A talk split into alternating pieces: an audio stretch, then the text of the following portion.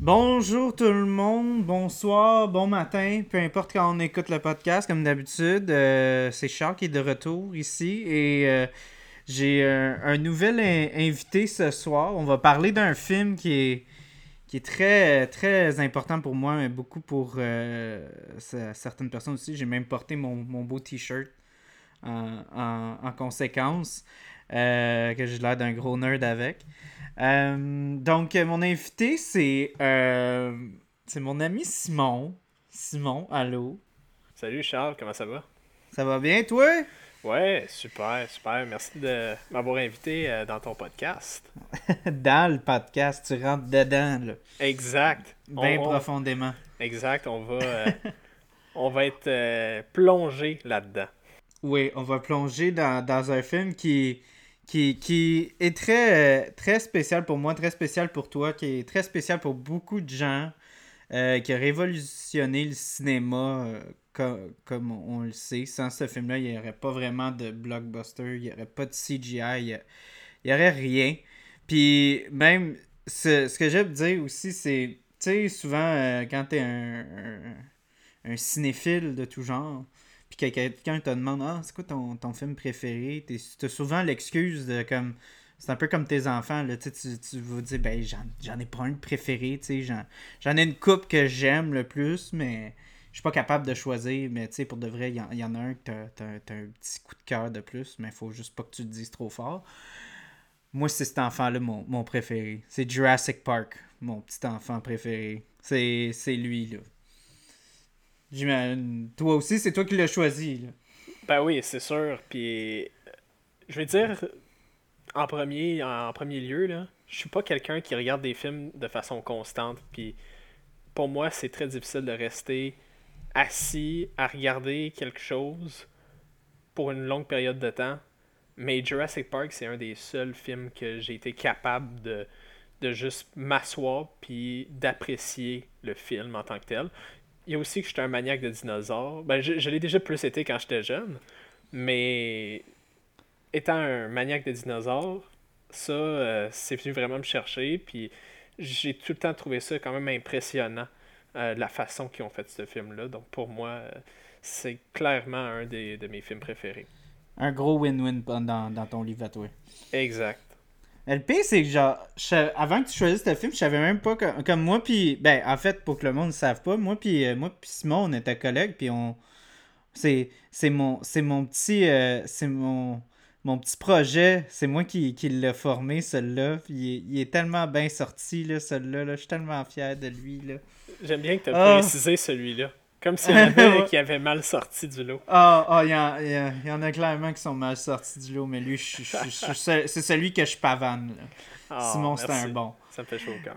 Fait que c'est ça, moi j'étais surpris que, que, que j'ai appris ça de toi parce que on a passé, tu sais, où est-ce qu'on travaillait, c'était beaucoup d'heures ensemble, tu sais, puis on, on, on jasait, tu sais, on était, c'était pas une grosse boutique où est-ce qu'on travaillait, fait on était souvent comme tous les deux ensemble, puis c'est tout, tu sais, dans- dans des mois très calmes, tu sais, c'était, c'était très très calme, là, puis mettons que c'était, c'était facile de faire le ménage, tu sais, c'était tellement pas gros qu'on faisait ça en comme 20 minutes, c'était fini, tu sais. Ah, même moins. Ouais, que ça. fait que c'est ça, fait que là j'ai découvert ça que moi puis euh, puis Simon on, on tripait tous les deux ces dinosaures intenses quand on était jeunes. Euh, moi euh, moi c'était l'enfer comment comment j'aimais ça, je connaissais comme des noms de dinosaures plus que des noms d'affaires dans la vie de tous les jours genre.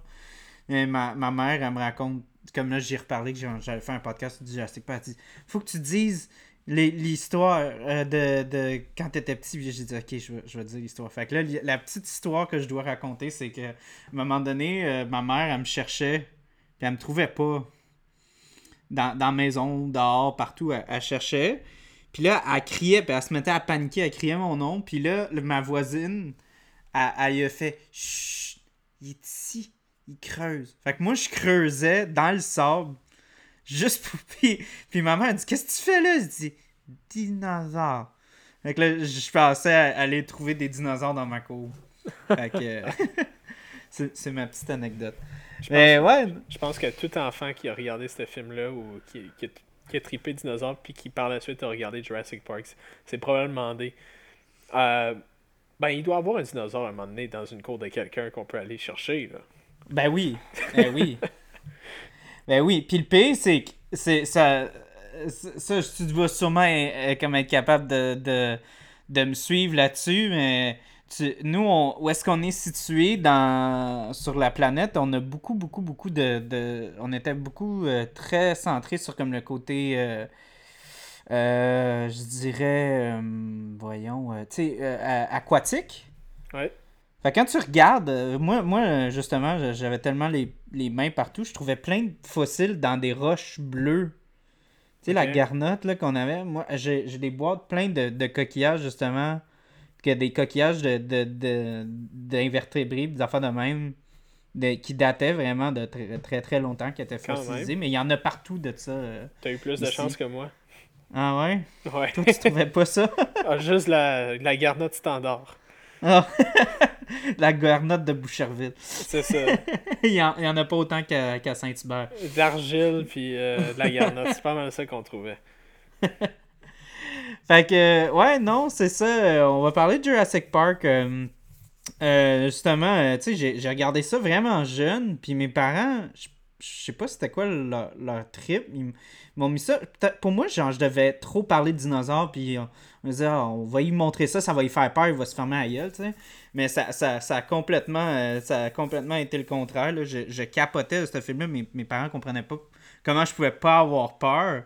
Mais pour moi, puis j'imagine pour toi, il y, avait quelque chose qui était vraiment intéressant puis le fun en, tant même qu'enfant que tu es capable de reconnaître genre un film qui prend autant de temps et d'attention puis c'est surtout de, un gros point qu'on va parler euh, aujourd'hui.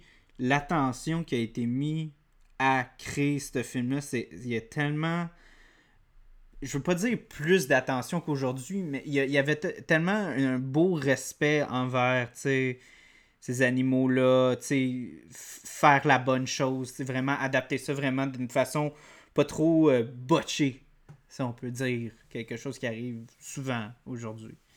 Oui, puis en plus, euh, j'aime bien que tu dises que ça a été fait avec l'intention de voir le, le plus de détails possibles qui sont véridique à propos des, dinosaures parce que, tu sais, maintenant, là, on, enregistre ça en 2021, mais en réalité, c'est que on connaît plein de choses qu'en 91 ne savait juste tout simplement pas sur les dinosaures. Sais, euh, par exemple, le, débat du T-Rex avec les plumes ou, les, euh, ou le, duvet, c'est encore un, débat, mais avant, c'était pas mal, euh, c'était pas mal clair que c'était, disons, de la peau comme on voit dans le film. C'est, beaucoup plus standard, c'est beaucoup plus homogène la façon qu'il présente. Maintenant, on a, on a plus de données, on sait un peu plus comment il, le son des dinosaures, de comment ils pouvaient vraiment résonner, plus, mhm. plus que dans le temps. Mais l'affaire, c'est que maintenant, quand on regarde ça en 2021, on est comme Ah, ok, euh, tel dinosaure, ouais, finalement, c'était peut-être pas ça, mais en réalité, c'était ça qu'on savait dans le temps. Puis c'est un monde qui est totalement inconnu quand même encore aujourd'hui. Ben, tu, dis ça, puis c'est quand même fou de penser que, euh, tu sais, même la, théorie du, euh, sais, du, de, que Grant pousse, c'est la théorie comme, euh, en fait, Steven Spielberg, il voulait tellement que ça soit le mieux, le plus proche de la réalité possible, qui avait fait venir comme un des, des, des paléontologistes les plus renommés en Amérique pour qu'il soit consultant sur le film. Puis lui, sa grosse théorie, c'était le rapprochement génétique euh, des dinosaures vers les oiseaux. Puis c'était pas une théorie qui était euh, sédimentée, là. Non. Euh, c'était, puis, puis même là, c'était, quasiment comme common knowledge que tout le monde pensait que les dinosaures étaient majoritairement lézardeux. Fait que, tu sais, quand, quand il fait, on regarde des. Je, je, voyais dans, les interviews des affaires de même, quand il faisait les tests, les, les Raptors, puis tout, quand ils, faisaient les tests avec les, les, les, euh, les, petites euh, poupées qu'ils utilisaient pour faire euh, l'animation, il y avait, tu sais, les, les, langues, ils, ils comme, un, comme un lézard, tu sais, ils, rentraient puis sortaient un peu. Puis le, consultant qui était là, il a dit Non, non, non, non, là, faites pas ça, c'est pas des lézards. Là. Vous pensez que c'est des lézards, mais pour de vrai, on commence à vraiment trouver beaucoup plus de preuves comme quoi ils seraient plus reliés vers les oiseaux. Puis juste en, observant, moi je me suis amusé après avoir regardé le film pour la xème fois. Euh, j'ai regardé, mettons, le, j'avais en tête le Vélociraptor. C'est un bipède avec euh, des pattes avec, euh, disons, des griffes assez prononcées. Puis là, je me suis, j'ai vu un oiseau un jour, puis tu regardes les pattes, puis t'es comme, ok, c'est pas pareil, mais ça, ça se ressemble quand même. Il y a des mhm. similitudes qui passent par là. Tu regardes la posture, tu te dis, ok, mais facilement, il y a des liens à faire. Euh, puis là, je dis pas que un vélociraptor, c'est, un, c'est devenu un oiseau, là. Pas, mm. pas tout. Mais il y a des choses que, avec l'observation, avec la science, on est capable d'observer et d'analyser et de se rendre compte que, ah, finalement, on est capable de tisser des liens avec des choses qu'on a aujourd'hui, avec ce qu'il avait dans le passé. Hmm. Ben, c'est drôle que tu dises ça parce que dans, dans, la communauté de dinosaures, un peu, la joke, c'est que le T-Rex, le gros T-Rex, la chose qui. Tu sais, c'est un peu la, le running gag, c'est que la chose scientifiquement qui le rapproche plus d'un point de vue euh, euh, génétique, c'est un poulet. Puis c'est vraiment, tu sais, c'est drôle de penser ça. Fait qu'il y il y a plein de memes qui se font pour des affaires de même. Mais euh, finalement, ce que je voulais en venir, ça, ça me fait rire que, que tu dis ça par rapport aux avancements et tout ça. Parce que quand tu y penses, tes poulets, sont originaires, tu sais, euh, de l'Orient. Mm-hmm. Puis, euh, on, a, on a escavé récemment, ben récemment, semi-récemment, il y a une couple d'années, euh, un, descendant des, des, des, des, des tyrannosaures qui avait des plumes, comme un émeu. Fait que t'as quasiment l'impression comme, ok, c'est, tu parlais de comme, c'est vraiment difficile des fois de faire les liens, mais en même temps, c'est comme, comme quasiment géographiquement, est-ce que c'est quasiment comme ce cousin-là du T-Rex qui est littéralement devenu le poulet qu'on a, puis qui est juste comme resté dans l'Orient? Ouais, c'est fascinant, ça, c'est... Ouais. Mais faudrait qu'on parle du fait. Ben, faudrait qu'on parle de la bière aussi, parce que j'ai fait venir une bière euh, bien concept. Euh, Aujourd'hui, on... j'essaye toujours d'avoir une bière concept, puis là, j'ai commencé à frapper une coupe de mur. J'étais comme. Euh, une bière avec des dinosaures, il n'y a, pas grand chose comme choix. Mais euh, Barberie, ils ont sorti quelque chose cet été. Ils ont sorti euh, leur version d'un mouvement qui a commencé un peu. un peu vraiment qui a pris de l'attraction vraiment au début de l'année passée. Le, côté vraiment, tu sais, juice de la bière. Comme la notion de créer un genre de smoothie bière. Puis, euh, on voit, on voit, on a vu ce style-là aller un peu, un peu euh, partout, là. quasiment tout le monde a fait. Qui a, commencé avec Messerem, vraiment. Mais là, on a vraiment vu euh, des, des, places comme Brewski qui ont vraiment dominé avec les Brew Juice ce style-là. Euh, puis il y a bien du monde qui snob. Ben, tu sais, des, des, des, puristes, des affaires de même. Il y bien du monde qui snob ce style-là en étant comme, ben, c'est pas une bière. Tu fais juste, prends-toi des fruits, fouler d'un blender, mets un peu de vodka, puis mets de l'eau pétillante, puis tu l'as ta brew juice, tu sais. Mais moi, je te dirais.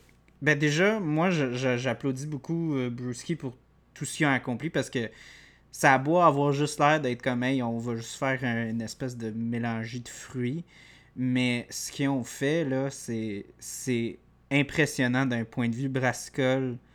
Tu sais, la stabilité que tous les ingrédients doivent avoir. Puis moi, je suis content parce que ça m'a aidé moi et surtout plusieurs personnes à rentrer dans la bière, mais moi spécifiquement plus dans la sûre. Moi, je te dirais que je touchais même pas vraiment aux sûres avant. J'ai jamais acheté une sûre de mon plaisir.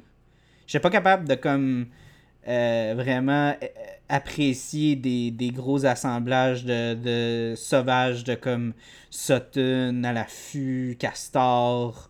Euh, puis là, maintenant, moi, mes gros coups de cœur, c'est les, gros assemblages de avant-garde. Tous les assemblages qu'ils font avec leur wheat beer qui font, qui font vieillir en baril. Sans, les Brew Juice, moi, j'aurais pas embarqué. J'étais vraiment pas capable les sour. Puis il y a beaucoup de monde que ça les a aidés à rentrer. Tu sais, même juste dans la micro sais, moi j'entendais du monde comme j'entendais sur, le podcast à, PA, euh, le IPA podcast, shout out, on a fait une collabo avec eux autres le deux épisodes. Écoutez s'il vous plaît. Euh, puis c'est ça, il avait fait venir Happy, Bee, euh, Happy, Happy Bitch, une fille, une, influenceuse de bière.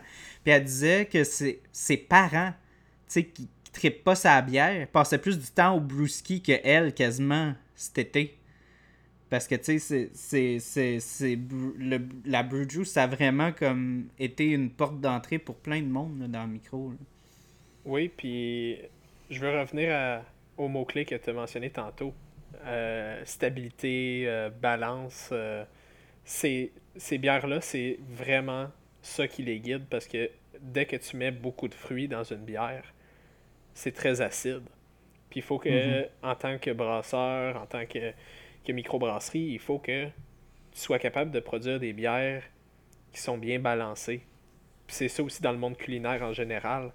il faut que tu aies une texture intéressante, il faut que ton goût soit intéressant, faut que faut, que ça soit agréable de boire ça. Si c'est trop agressif au palais, là, tu viens de perdre totalement le consommateur. Puis ces bières-là, honnêtement, les sûres, moi, j'adore ça. Je trouve que c'est la nouvelle version des coolers, un peu. On dirait que ça a comme perdu un peu de son charme, les coolers, mais j'apprécie encore ça beaucoup. Euh, ça dépanne beaucoup. Mais les, euh, les bières sûres, on dirait que l'été, là, honnêtement, je pense pas qu'il y a grand chose qui bat ça. Parce que même les IPA, euh, c'est rendu quasiment une bière qui est pris, un style de bière qui est pris à l'année longue. Mais les IPA, à la mhm. base, moi, c'est pour moi, c'est plus une bière d'été. Puis les sûres, il me semble que sur le bord de la piscine, une bonne sûre, une bonne gauze, une bonne petite les, légère. Les, les aussi, ça rentre là-dedans, tu sais. Fait que... Puis les bières sûres aussi, ce que, ce que j'aimais aussi, c'était quand, euh, quand je parlais avec des clients, justement, avec les bières sûres, puis tout ça, puis ils me disaient « Ah non, je suis vraiment pas style bière. » Je suis comme « Ben, est-ce que vous aimez les fruits? » Ben voilà. Puis mm ils revenaient, puis ils étaient comme surpris que c'était bon, parce que souvent, le goût qu'on associe avec la bière, c'est un goût de céréales, quelque chose qui est amer, on a, on a vraiment ces goûts-là qui sont prédominants. Mais ça, c'était, disons, plus dans les brasseries euh, plus communes, là, les Molson de ce monde, euh, Budweiser. Mhm. Mais les microbrasseries sont capables de vraiment faire de la magie avec, euh, avec des grains puis du houblon. Ben, je vais, je juste comme te. Je veux pas, je veux pas rien comme te corriger ou rien, mais je veux juste faire une petite clarification parce que parce que euh, Simon il, il, a, il, a, donné cette belle image de, du client qui rentre euh, puis qui il se prend une, bière sûre euh, puis tout ça. Moi, je veux juste préciser que Brewski ne, ne distribue pas. Et donc, il faut que tu l'achètes en ligne ou tu l'achètes maintenant. Maintenant, tu peux aller la chercher ben, ben, euh, là-bas. Ben, maintenant, ils ont un permis. Maintenant, ils ont un permis de distribution. Ouais, mais ils distribuent pas encore. Ah ouais, c'est vrai. C'est vrai, t'as raison. Ils distribuent pas encore. Fait que le, le, beau, euh, le beau rêve de rentrer dans, dans votre marchand de bière de micro préféré puis de trouver une, une brew, euh, brew juice, ça risque pas d'arriver demain matin, mais peut-être. Mais oui, je, je, je, comprends un peu ce que tu dis. Puis aussi, encore pour ajouter à ça, tu sais, t'as 100% raison avec ce que tu dis, mais je veux juste encore préciser que les, les petits jus de mort de Messerem puis les, les, les brew juice de, de, de Brewski, c'est une autre fucking game. Ouais, c'est une coche en haut. C'est une coche en haut. Tu sais, encore là, comme l'aspect de comme le monde rit de ça, mais moi, je suis impressionné par ça. Le monde qui chiale de comme Ah, ben ça goûte comme un smoothie. Ben, moi, ça me fait tomber en bas de ma chaise que ça goûte comme un smoothie parce que quand tu connais c'est quoi le, le, processus un temps soit peu de fermentation, tu sais ce que les fruits ça fait durant la fermentation, tu sais comment ça rend tout vraiment plus différent. C'est impressionnant que tu sois capable de retrouver ce goût-là.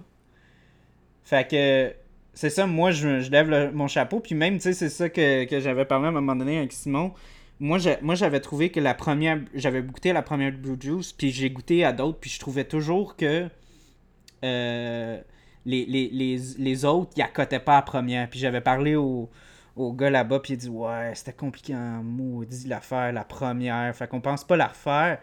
Puis là, là, à un moment donné, vous une couple de semaines ou quelques mois, je pense qu'ils ont, ils ont. Non, je pense une couple de semaines. Ils ont sorti la version double fait que plus d'alcool, donc une version impériale, et plus de, fruits purés, euh, fruits des champs.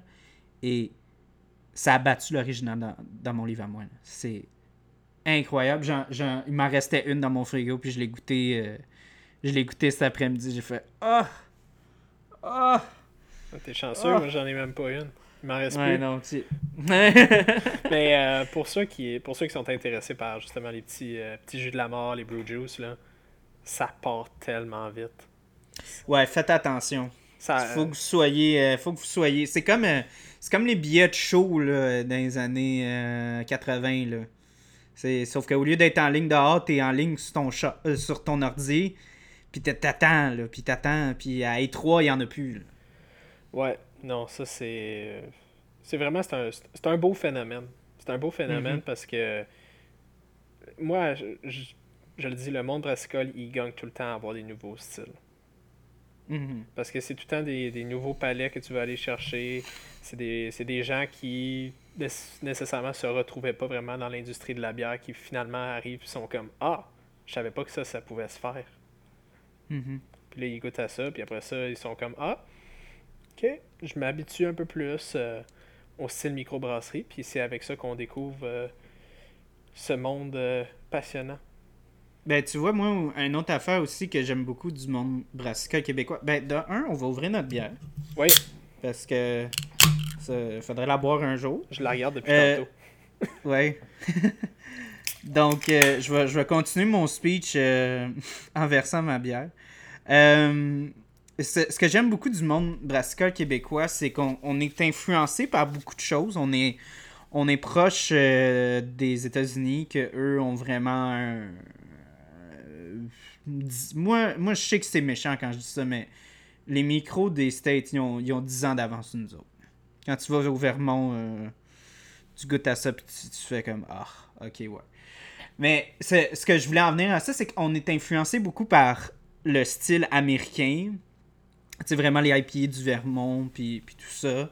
Avec le côté comme très New England, très hazy IPA. Puis on a aussi comme beaucoup d'influences euh, belges et européennes aussi qui vont kick tu parce que pas, euh, on a, une historique là-dessus. Mais on n'a pas de style à nous. Il n'y a, y a, pas de, a, pas de, bière québécoise, là. Il n'y a pas un style euh, québécois. Le, le style québécois, c'est c'est vraiment le fun parce que peut juste prendre toutes ces, ces, ces, ces idées-là vraiment traditionnelles, puis faire comme, ben, pourquoi est-ce qu'on fait pas ça différemment? Ah, puis pourquoi est-ce qu'on on le fait pas vieillir dans quelque chose? Ou est-ce que pourquoi est-ce qu'on rajouterait pas un peu de fruits là-dedans? Ou est-ce que pourquoi est-ce qu'on rajouterait pas un peu de lactose? Voir, ça mettrait un peu plus de corps. Fait que moi, je trouve qu'il y a beaucoup plus. Euh, on est beaucoup plus ouvert à, on est moins tradition, traditionnaliste. On est plus ouvert à la création. Puis, veut, veut pas, le marché est tellement rendu saturé maintenant que c'est quasiment comme une question de survie maintenant que t'as pas le choix d'être original puis essayer de changer le monde que sinon tu vas te faire tasser par le monde qui sont prêts à, créer le the next big thing comme on dit. Fait que ouais non, moi c'est moi c'est une affaire que j'aime beaucoup du monde brassicole euh, québécois. Ouais ben euh, pour moi le monde brassicole québécois ce que j'aime c'est qu'il est relativement jeune. Puis mm-hmm sais, n'en déplaise aux autres provinces canadiennes, mais c'est du bon stock qu'on a ici au Québec. Je trouve. J'ai. J'ai. J'ai. Écoute, j'ai, j'ai, je vais pas dire que je suis allé à tous les micros, là. Non, non, non, mais ça. Mais j'ai fait, j'ai fait, j'ai fait un road trip euh, Canada-US. J'ai traversé le Canada au complet. C'est que j'avais hâte de boire de la bière au Québec? Mais il y en a. Pas aux States. Aux States, il y en a de la bonne. Mais Oui. au Canada, là, ça commençait à avoir de l'allure rendu à Vancouver. Ouais, mais. Toronto, c'est. Toronto, Ontario, t'en as des bonnes, mais pas autant qu'au Québec. Le volume est pas le même en termes de talent. là. Non, puis je te dirais que. On dirait qu'on a un attachement très particulier à cette, cette industrie-là. Tu sais, comme par exemple, euh, quand tu vas dans, je sais pas moi, un, un restaurant un peu style euh, trois brasseurs, tu sais, qui vendent des burgers, des choses comme ça, puis que tu vois qu'il y a une bière de microbrasserie, il me semble que au Québec, on est comme, ah ouais, on se pogne un pichet ou quelque chose. Puis on dirait que, puis je suis allé de nombreuses fois en Ontario, puis je peux te dire que c'est pas ça la réaction des gens. On dirait c'est c'est d'y aller avec ce qu'il y a de plus commun. Puis ils ont totalement le droit, là, tu sais, ils boivent ce qu'ils veulent. Mais je je te dirais que au Québec, on a un attachement très particulier avec nos microbrasseries, puis tant mieux. Tant mieux. Oui. Parce que Mais c'est quelque chose que, comme très culturel, puis il y a- il y, a un sentiment d'a- d'appartenance là-dedans, puis de fierté. Que, puis, puis tu sais, comme, comme toi puis moi, on a travaillé dans, dans, dans le monde de, tu sais, de, de, justement de la bière, puis c'était beau de voir du monde rentrer, puis faire... Moi, je veux juste, faire ma part. Juste goûter. Tu sais, je veux essayer parce que je veux aider mes, mes artisans, je veux aider mon, mon mes, mes, mes artistes, mes, mes vraiment aider mon industrie, aider vraiment mon peuple. Je veux, tu sais, moi, j'ai bien de la misère avec les affaires. Tu comme, je sais que ce gars-là, il rentre, puis il boit de la Coors, il boit de la Bud, il boit... On le connaît, ce client, on l'a tout vu, puis on lui a tout donné euh, des belles, euh, des belles euh, ale de, de, de grand bois, puis des affaires de même, là, tu sais. la- Mais c'est beau de voir ça parce que, comme tu as dit, moi, je vois pas vraiment ça au. Il n'y a pas vraiment comme ce sentiment-là d'appartenance puis de fierté au micro local. c'est que je pense qu'on les voit plus comme des artisans. Mm. Les, je pense que, puis là, peut- peut-être tu peux me corriger là-dessus, mais j'ai l'impression que à l'extérieur du Québec, on voit surtout euh, ça comme des, des compagnies qui complémentent, si on veut, l'industrie brassicole. Tandis qu'ici, j'ai l'impression qu'on les voit plus comme des artisans. On les appelle des maîtres brasseurs. Il y, y a- il y a une résonance au nom de ça Mm. que je pense que les gens associent. Puis clairement, quand tu vois euh, des, des sûres comme celles qu'on voit en ce moment, hein, comme les, les Brew Juice, euh, tu vois, mettons, des, des stouts impériales qui sont vieillis en je sais plus combien de barils, euh, qui ont contenu je sais plus combien d'alcool, puis que ça sort totalement d'un goût qu'on serait habitué, ben t'as pas le choix de les appeler des artisans. T'as pas le choix. Mm. Moi, ce que je dirais aussi, que, encore là, vu qu'il y a un manque de, de sentiment d'appartenance, je dirais, dans le reste du Canada, je trouve que c'est très gimmick. C'est très euh, hipster. C'est très cool. Mais le truc, c'est que c'est pas tout le monde qui est hipster. C'est pour ça que ça pogne à Vancouver.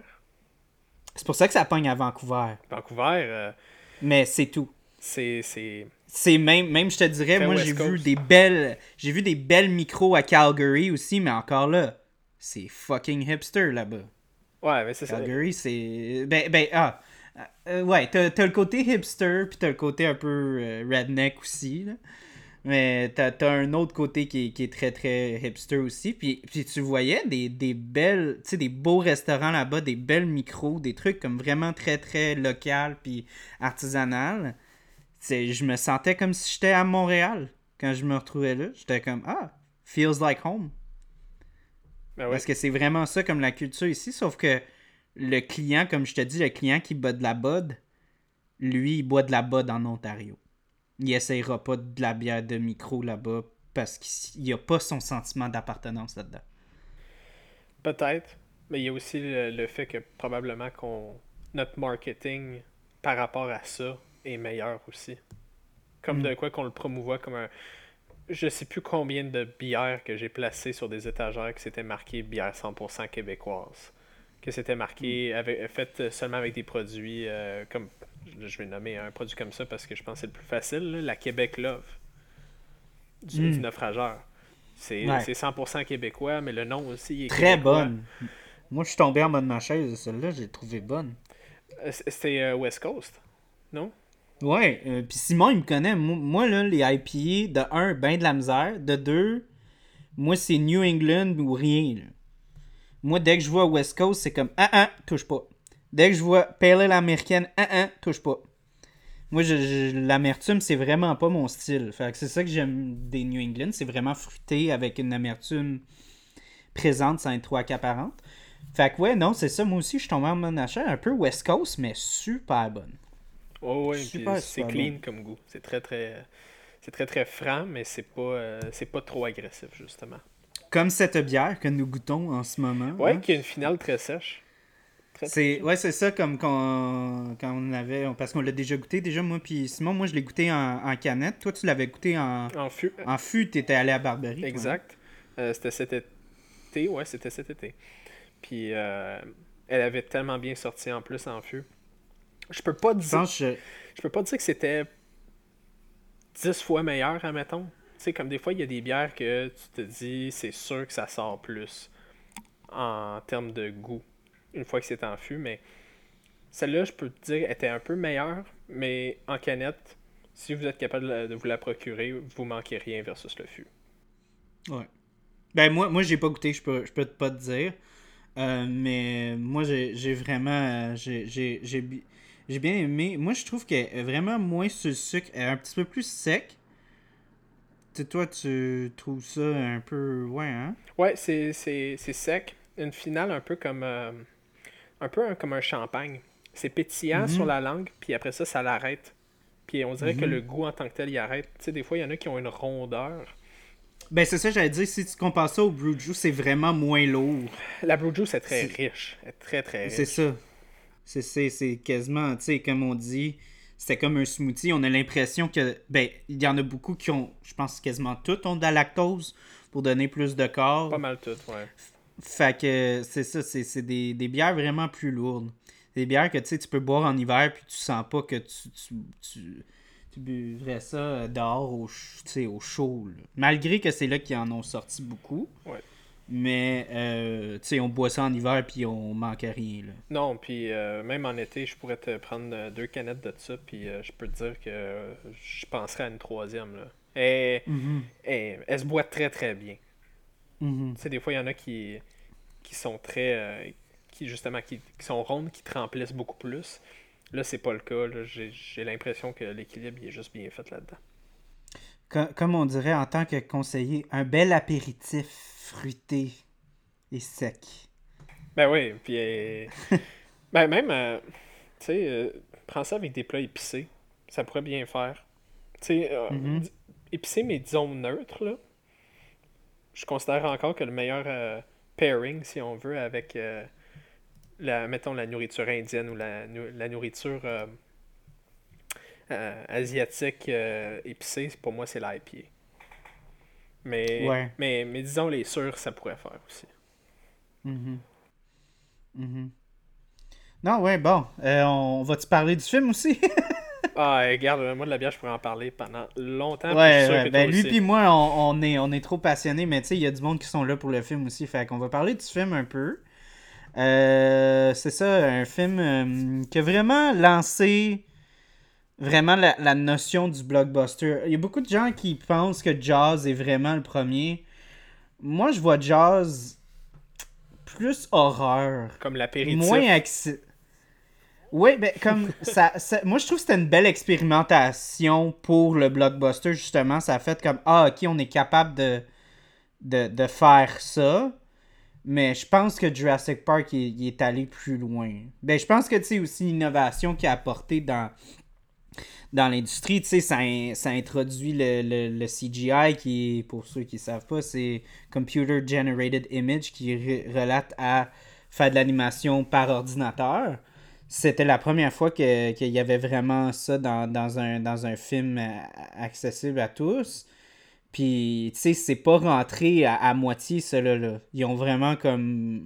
Ça, ça accote encore le CGI d'aujourd'hui. Puis ça, c'est une affaire qui, qui, me choque, qui me déçoit sur beaucoup de niveaux. Puis. Euh, mais, mais quand même, je donne beaucoup de praise à ce film aussi pour ça. Puis, euh, euh, moi, je dirais. c'est ben, de un, c'était le, le film qui était le plus gros au monde en termes de, box-office, tout ça, avant Titanic. C'est Titanic qui l'a détrôné, là. Ouais. Fait que c'est pour donner une idée de, tu sais, quand, quand, on parle de Jaws, Jaws, tu montres pas ça à ton enfant de 5 ans.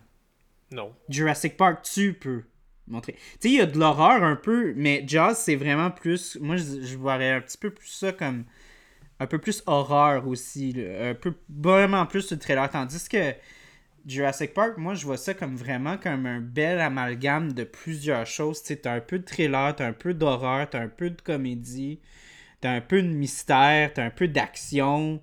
C'est vraiment un film qui, fit puis qui se mélange bien.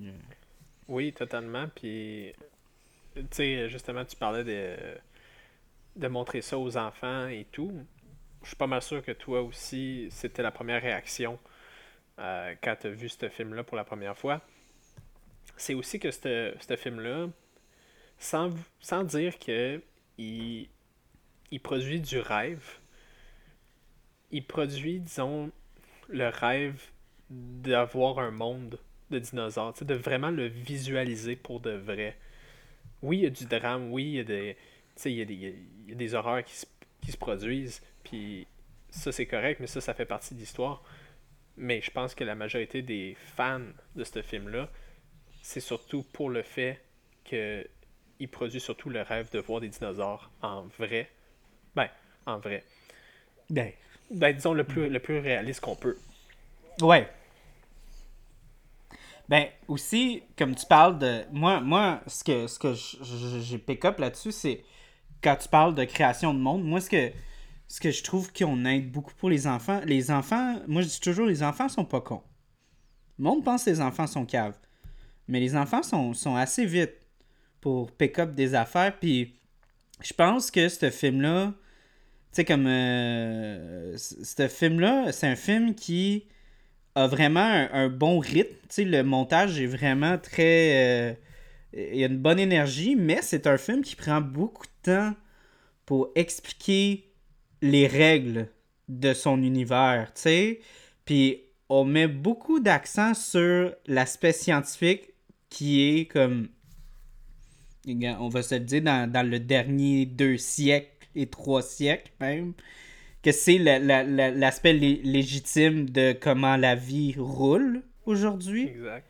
Fait que de, de passer à travers de ça pour expliquer quelque chose comme Ah ouais, il y a un dinosaure dehors puis de prendre énormément de temps pour donner une, une, solution quoi quasiment plus sûr et certain que ça pourrait arriver ben là euh, c'est, je trouve que même un enfant peut apprécier le fait comme ah aïe aïe pour de vrai oui ça se peut. Ça se peut vraiment que genre ah ouais. Ben oui c'est sûr ça fait du sens tu sais que ah tu prends tu prends le sang puis c'est comme ça que tu fais du clonage. Puis là, ben là, il y a un moustique. Puis il y avait des moustiques dans le temps. Puis là, euh, ah, oups, ben là, c'est comme ça qu'ils ont été capables. Il y avait de la sève, ils l'ont pogné, puis là, il y a des dinosaures. C'est parce que c'est. C'est imaginaire, mais c'est. La théorie derrière tout ça intègre des éléments qui sont plausibles. Tu sais, comme des. Mm-hmm. Tu as mentionné les moustiques. Ça existait dans le temps. Est-ce qu'il y a des moustiques qui sont figés dans l'ambre? Oui. Puis allez dans un magasin de bijoux, puis vous allez en voir. Là. Puis il y en a des collections de ça. Puis c'est vrai que maintenant, peut-être pas dans le temps, mais maintenant, on, est, on est quand même capable de, de modifier génétiquement des êtres vivants, des animaux. On est capable de, jouer avec ça quand même. Fait c'est pas, c'est pas, je pense pas. C'est pas complètement tiré par les cheveux. C'est pas Star Wars. Exact. Euh, je pense pas que. Star Wars, tu peux pas avoir l'Empire State Building dans le même shot. Exact. Ça marche pas. Exact. Tu peux pas. euh, admettons, Mais un- là, tu peux avoir un T-Rex avec un Empire State Building dans le même shot, puis ça marche. Ouais. Ça prend énormément de, de, de, de travail pour faire croire ça à quelqu'un, mais ils ont été capables de le faire. Puis ce film-là, autant de point de vue de l'histoire, juste du point de vue aussi technique, tout ce qu'ils ont fait pour rendre ça plausible et réaliste, c'est incroyable ce qu'ils ont fait. Là. Ouais, parce que, tu sais, je veux dire, là, on va, on va parler du, euh, du CGI tantôt et de, de toute euh, l'animation qui est, qui est entremêlée avec, euh, avec l'histoire et tout. Mais, juste à la base, c'est avant-gardiste de faire un film avec des dinosaures qui bougent de façon réelle et qui sont dans une histoire avec des gens qui interagissent d'une façon avec ces dinosaures-là. Et pour en arriver là, ils sont capables d'offrir une explication qui est pas véridique, parce qu'on peut pas quand même prendre de l'ADN qui est vieille de des dizaines et des centaines de millions d'années, puis après ça mettre... Parce que maintenant, on sait que l'A- l'ADN est trop endommagé. Oui, exact. Mais il y avait quand même une explication là-dessus. Il disait comme ah, on faisait juste comme réparer les bris dans le code génétique avec autre chose. Avec de la grenouille. Mais Ouais, ça. ça, ça a été démenti, ça. Ouais, non, je sais, mais tu sais, il y a quand même un. Parce que sinon, il serait à Ils ont pas fait. Ils ont pas. ouais, ouais, ouais, tu sais, ils mais ils ont pas juste fait comme ah, pff, ben, tu sais, c'est pas grave là, si l'ADN est, est pas complet. Nous, dans notre univers, l'ADN est complet. Tu sais, ils ont même essayé d'expliquer ça aussi. Mais il a fallu être créatif quand même pour penser à ça, parce que c'est vrai que la grenouille, il y a quand même des, des propriétés de son ADN qui sont capables de se merger facilement avec d'autres cellules. Puis là, je- euh, regarde, moi je suis zéro scientifique pour ce type de choses-là. Probablement que quelqu'un d'autre a une meilleure explication que moi, mais c'est pas nécessairement tiré par les cheveux cette explication-là. Mhm. Puis tu sais, ben, mais c'est assez pour donner une certaine légimi... tu sais, légi... légitimisation. L'aspect légitime, légitimité au, au commun des mortels comme toi puis moi qui n'ont pas euh, un, un, un master's en, en biochimie. On est des nerds, mais pas pour ça. Comme ma blonde. Euh, Elle, euh, elle je pense qu'elle aurait fait comme Hmm, pas sûr. Mais bon. Petit Joe euh, qui boit de la bière, lui, il va y croire. C'est comme montrer euh, Doctor House ou n'importe quelle émission de docteur à un vrai docteur. Il va te le dire, euh, c'est- c'est c'est pas vrai du tout. Ouais. Mais euh, ouais, non. euh, un, un film, ben déjà, euh, une autre affaire que je dois. Ben, pour ceux qui ne savent pas, ben, je pense qu'il n'y a pas grand monde qui ne le savent pas, là, mais c'est basé sur un livre que Michael Crichton il a écrit quelques années avant. Puis, il y a pas grand monde qui le sait, mais il était. C'est lui qui a écrit le, script aussi. Ce qui arrive vraiment, mais vraiment, mais vraiment pas souvent à Hollywood. Pour ceux qui connaissent ça, souvent, le processus de vente de copyright, c'est tu mets ton œuvre, elle tombe sur le marché, tu as des enchères, le studio achète les droits, puis ils ont, ils ont le droit euh, de faire une adaptation pendant trois ans. Toi, dépendant de comment tu négocies ton contrat, euh, tu as le droit justement d'avoir euh, d'avoir comme du, du contrôle ou tout ça. Mais c'est extrêmement rare que, que le- l'auteur va écrire le script. là. Ça arrive quasiment jamais. là. Puis même, je te dirais que ça l'a permis à justement à créer d'autres. euh, comment je peux dire ça Des zones grises entre euh, ce qui se passe avec le livre et ce qui se passe avec le film. Mhm. Comme si je me trompe pas, sauf erreur, le livre a plus de dinosaures que le film en tant que tel. Oui, oui, vraiment beaucoup. Euh, le contexte, moi je l'ai lu, mais ça fait un, un- un petit bout. Ça fait, je pense, deux ans que je l'ai lu. Mais j'ai fait un petit peu de recherche pour comme re- revoir les grosses lignes. là. Puis ouais, non, euh, il y a pas mal plus. euh, moi, un, ben moi, moi j'ai toujours l'impression que plus le dinosaure est petit, souvent plus il est terrifiant. Oui. Puis euh, si, si ceux qui connaissent euh, The Lost World euh, se rappellent des Compsognathus, des petits, Oui. ils sont, ils sont, ils ont vraiment plus de présence dans le livre. Il y a aussi un, il y a beaucoup de scènes avec un bébé T-Rex euh, qui sont pas, qui sont pas dans le film non plus. Mais en général, on, sent qu'il y a beaucoup de scènes dans le livre que c'était comme, tu lis ça puis c'est comme moi, c'est clair qu'en 91 il aurait pas pu faire ça. Le bébé T-Rex, je pense que la seule scène qu'on a, c'est celle. Ben, elle est mémorable quand même. C'est celle avec euh, le, le campeur, le fameux campeur, quand il est sur le bord de la falaise. Ouais. Mm-hmm. Je pense, sauf erreur, c'est la seule scène dans les films qu'on a avec. Ben, t'as aussi à, à, la fin où est-ce qu'ils ont kidnappé le petit, puis euh, là, la mère essaye de le trouver dans, dans San Francisco. Ah oui, c'est vrai, oui, c'est vrai. Puis elle, fout le bordel dans la ville, puis tout le monde capote parce qu'elle cherche partout. Avec la scène où le chien se fait manger. Se fait, ouais, manger par la maman. Puis qu'elle boit dans la piscine. En pauvre petite, elle va avoir trop de chlore dans le sang. Euh, ouais, non, euh, ben, c'est ça. Moi, un, un aspect que j'ai trouvé vraiment le fun, puis que j'ai pas trouvé le fun les livres, c'est que le, le bébé T-Rex, c'est un peu un entre-deux c'est pas un raptor intelligent, mais ça a la même grosseur qu'un raptor. Genre, ça a le même. Ça a le même, euh, le même but qu'un raptor. Tu sais, c'est comme le T-Rex, mais plus petit. Puis je trouve que le raptor, il remplit ce rôle-là très bien. De faire comme Ah ouais, on a une version du T-Rex plus petit. Puis en plus, il va plus vite, puis il est plus intelligent, tu sais. Fait que moi, je trouve que remplacer justement, de, couper le, le bébé T-Rex je trouve que c'était une bonne décision. Ouais, puis aussi, l'affaire, c'est que en mettant les, les vélociraptors, les... ça te permet justement d'explorer, disons, plus de dinosaures aussi. Les fanatiques de dinosaures vont dire Ok, ouais, si c'est juste du T-Rex là-dedans, oublie ça, là, je veux pas regarder ça tout le long. Mais si j'en ai une mhm. dizaine par film, là, tu, m'as accroché, là. Puis... Puis une autre affaire aussi que ah, excuse, je peux te laisser finir ton Ouais, puis aussi, ben, je, voulais juste mentionner ça pour les, euh, les Raptors. Là. sais, euh, probablement que tu es au courant, mais c'est ce qu'il y a dans le film, c'est pas des vrais vélociraptors. Oui, mais c'est vraiment. Ça, ça c'est ça, je voulais en parler. C'est vraiment drôle parce que les, les vélociraptors, ils ont une grosseur d'une grosse dinde. Ouais, ça, de vrai. Une dinde sauvage, une dinde sauvage, ça a probablement la même grosseur qu'un qu'un vrai vélociraptor. Mais c'est juste drôle parce que tu sais, tout le monde est comme Ah, c'est. C'est pas, c'est pas, c'est pas comme en vrai, là, les raptors sont pas aussi gros, non, non, non.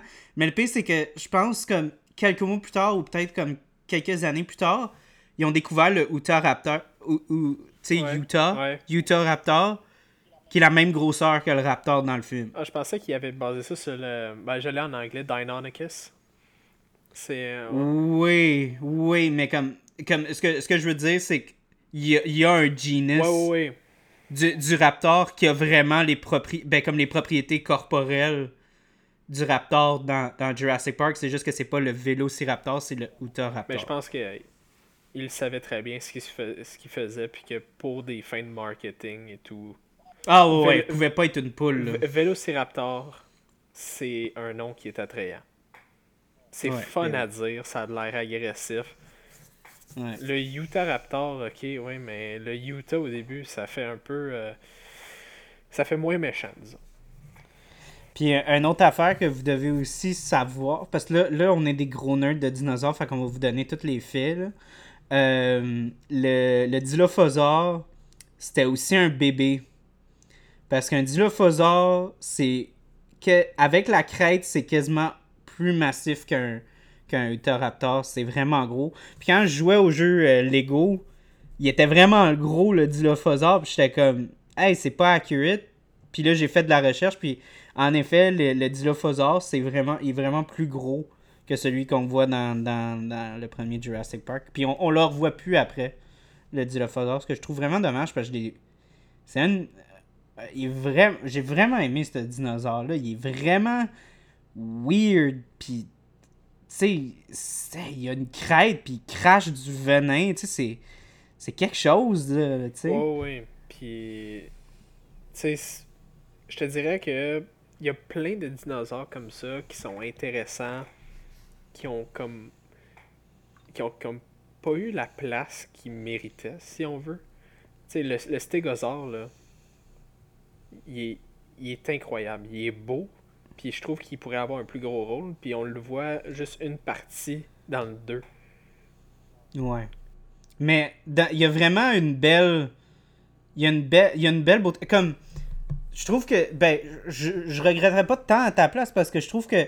Tu sais, comme le, dans, dans le premier, il y a beaucoup comme d'accent sur le, le, le, brachio- le, le brachiosaure pour comme vraiment donner la, la majestuosité des dinosaures. Tu sais, aspect comme vraiment. Ouh, ah, tu sais. Puis là, après ça, c'est comme, ok, ben on peut pas le refaire dans le deuxième, tu sais. ben, on l'a déjà vu le brachiosaure, mais de voir le stégosaure, tu sais, vraiment dans, dans sa beauté, tu sais, comme la, la logistique de ce dinosaure-là, c'est assez incroyable. Puis d'avoir, justement, donné euh, un, un, caractéristique, un caractéristique de plus. Comme, mettons, tu sais, le brachiosaure, tu sais, dans, dans le film, c'est... euh, ça fait pas peur, là. Tu sais, le, le Grant, il dit c'est comme, c'est comme une grosse vache. Ouais. Pas avoir peur de ça. Mais tu sais, tu vois dans le deuxième, comme un peu la- l'aspect vraiment. Puis c'est c'est ça, une affaire que je voulais comme vraiment toucher là-dessus. Spielberg, quand il a fait la série Jurassic Park, il voulait pas que les dinosaures soient des monstres. Il voulait que ce soit des animaux. Puis des animaux, il veut que le raptor soit comme le lion qui bouffe le, les hyènes ou le- la gazelle, sais. là. Le T-Rex, il voulait que ce soit genre le. le- whatever, le, le, le, le, requin blanc qui bouffe euh, le, le phoque ou n'importe quoi d'autre. Donner une majestuosité à ces bêtes-là, mais leur laisser leur caractéristique que c'est des animaux. Quelque chose qu'on retrouve pas vraiment dans les, ins- les installations récentes du, euh, du monde de Jurassic Park. Tu, euh, tu fais allusion à Jurassic World? Peut-être, Peut-être. On peut-être. on n'ira pas là. On n'ira pas là. Ah, pour... Non, non, on va y aller, Ah, on va y aller, on va y aller. Parce que non, Ben ouais, non, c'est vrai, euh, vrai ce que tu dis. euh, Fait que c'est ça que j'aimais dans, dans le deuxième avec le stégosaure, c'est que c'était vraiment comme Ah, on a le ou ah, tu sais, encore les herbivores. Mais là, ça, brise un peu la, encore là la, mentalité qu'on avait de comme Ah, tu sais, les, les, les, herbivores, on s'en crisse, ils, vont rien nous faire. Mais c'est comme non, non. Tu sais, un, un hippopotame, c'est l'animal le plus dangereux euh, sur le continent africain. C'est un herbivore, mais si tu le tournes du mauvais bord, là, Watch bien mon chum, il va faire une bouchée de toi. Il va pas te manger, mais il va te tuer solide. C'est un peu la même chose avec la scène où est-ce que tu sais, vraiment comme elle, elle fait peur au bébé puis à la mère puis elle passe un cheveu de se faire transpercer par la queue. C'est vraiment ça, c'est de montrer encore là que c'est des animaux qui ont, ont des instincts, ont des. des, des, ils vont protéger leurs petits des affaires de même. Je trouvais, je trouvais encore là que c'était. C'était beau de voir ça encore dans les Jurassic Park. Oh oui, puis je te dirais aussi, puis là, c'est quand même ironique que c'est moi qui vais amener euh, le sujet à Jurassic World, mais je trouve, je trouve que ça a été bien, cet aspect-là, il a été bien amené dans Jurassic World, avec, euh, avec les Vélociraptors d'ailleurs. Tu sais, au début de- du film, t'as euh, t'as Chris Pratt, qui est l'acteur, qui arrive puis qui a l'air d'avoir une connexion avec les Vélociraptors. Puis ils ont l'air d'être dociles, tu sais, il a l'air d'être contrôlés. Mais à un moment donné dans le film, Il se tourne puis il ferme la porte puis exactement, l'instinct animal reprend le dessus. Mais tu vois, ça c'est comme un conflit qui arrive tout au long de Jurassic World. Mais je te Mm. dirais aussi que, comme tu l'as bien mentionné, dans Jurassic Park, je te dirais que ça a été mieux réussi quand même que Jurassic World en général. Mais tu sais, tu dis ça, puis moi, j'ai, j'ai- moi ce que je dirais avec Jurassic World, parce que là, ok, tout le monde va, va, va le comprendre, je suis un gros nerd suintant qui est jamais content de rien. Euh, moi, j'aime pas tant les, les installations, puis écoutez, j'ai donné ma chance. J'ai dit, regardez, puis j'ai, quand, quand Jurassic World euh, avait annoncé la sortie, moi, là, j'étais là, là. Puis j'ai été là à tous les moments, là. Moi, là, j'avais le poster non officiel de la pré-production pendant des dizaines d'années. Moi, je suivais toutes les nouvelles sur Jurassic Park. À un moment donné, pendant un bout, il, il disait qu'il allait avoir des, des hybrides de dinosaures puis humains. Ça a failli passer, mais ça n'a pas passé. Ça a pris du temps avant qu'il y ait un nouveau Jurassic Park. Puis moi, j'ai suivi ça vraiment de proche. Puis quand ils ont annoncé Jurassic World, puis le concept que ça allait être comme 15 ans plus tard, ça va être la même île. Puis là, euh, le concept, c'est que les, gens sont vraiment comme un peu désuets des, des dinosaures. J'étais tout excité parce que c'est une idée qui est super intéressante. Que quelque chose d'extraordinaire comme des dinosaures, c'est ça, euh, ça incite plus l'intérêt de personne parce que les gens sont rendus blasés, ils l'ont déjà vu l'espèce de côté comme vraiment sensationnaliste, qu'il faut toujours que tout soit plus gros, plus grand, plus ci, plus ça, ça nous pousse à faire des, des choix qui sont vraiment des fois contre nature. non, mais. Mais tu sais, des, choix qui sont pas corrects non plus. Puis on voit aussi qu'il y a beaucoup de types d'attractions à travers le côté comme vraiment capitaliste de la chose, que tu sais, on veut juste faire plus d'argent, on perd de l'argent, parce que le monde sont plus.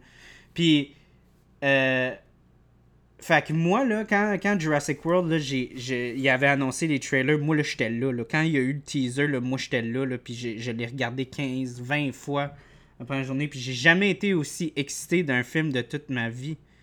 Mais s'il y a une affaire que j'ai appris dans la vie, c'est quand t'as des grosses attentes, t'as des grosses déceptions. Exactement ce que je m'en allais dire. Mais c'est. Puis sacrement. Puis, puis le pire, c'est que c'est ça le truc avec Jurassic World. C'est que Jurassic World, c'est une espèce de.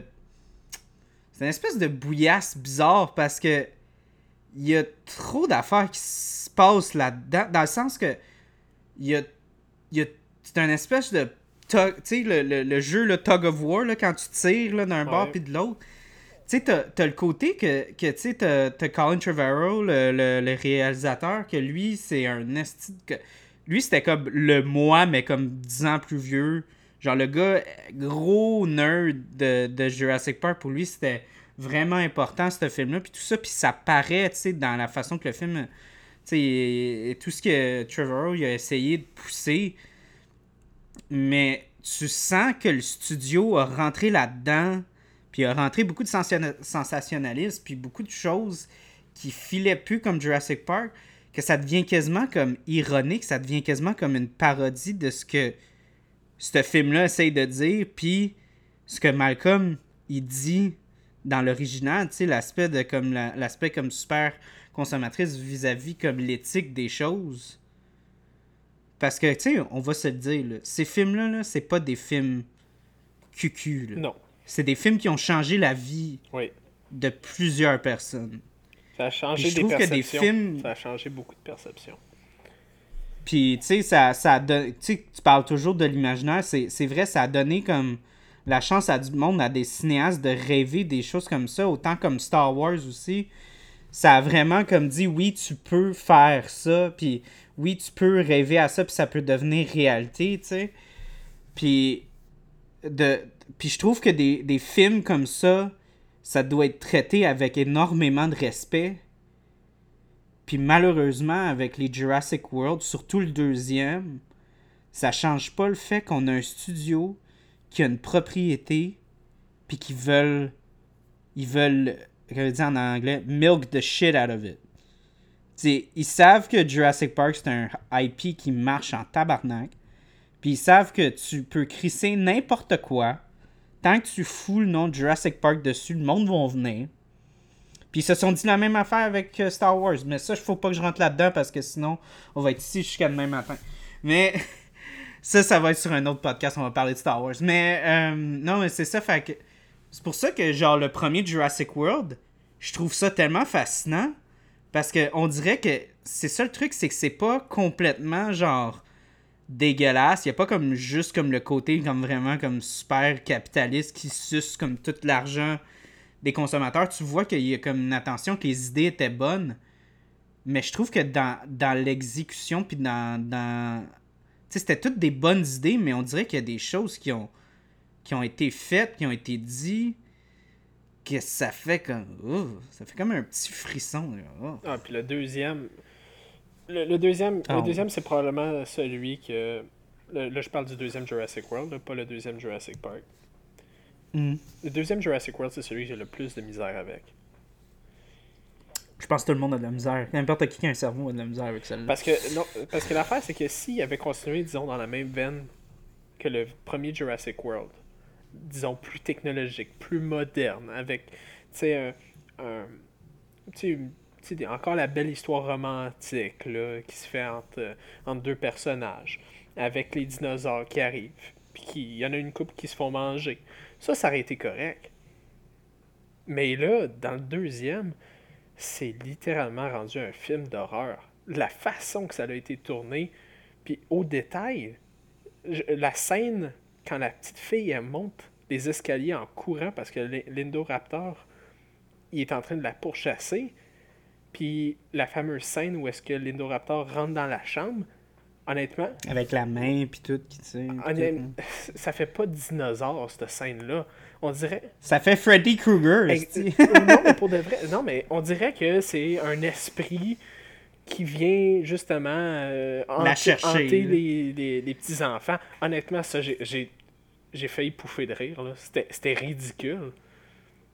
Moi, je me suis endormi à un moment donné. Euh, honnêtement, ça, c'est pas une joke, ok? J'ai regardé Jurassic Park 2, euh, Jurassic World 2, puis je me suis ostiné avec ma blonde parce que j'ai dit, ah, babe, on l'a pas fini.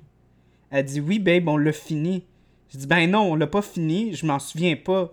Fait qu'elle dit, pour moi, t'as dormi parce qu'on l'a fini. Oh. Puis je m'en souvenais pas. Je m'en souvenais pas. Pour moi, mon cerveau, il a phase out. Il a juste fait comme Ah non, je peux pas. euh, je peux pas continuer à accepter ça, genre. Non, euh, Mais ouais, non. plein euh, de monde qui ont pas voulu accepter ça, puis allez regarder les commentaires des vrais fans. là. Je peux, je peux Hmm. vous le dire, le, le Jurassic World numéro 2, c'est c'est clairement celui qui a eu le C'est- taux d'approbation le plus bas. Puis, tu sais, on parlait des animaux puis tout ça. Le, moi, le gros red flag que je vois avec euh, les Jurassic World, surtout le deuxième, tu parles justement, de l'aspect que c'est plus... C'est plus un dinosaure, c'est un esprit qui va chercher la... C'est de l'horreur. C'est c'est plus la vision de Spielberg, c'est plus des animaux. Tu sais, comme on, on en parlait à un moment donné, moi, moi puis lui, tu sais... euh, moi puis lui, moi puis Simon tu sais, je disais sacrement, le, le, le Indominus Rex, là, quand je l'ai vu, il a tellement pas l'air vrai. Puis le Indoraptor, non, ça a pas de l'air d'un animal.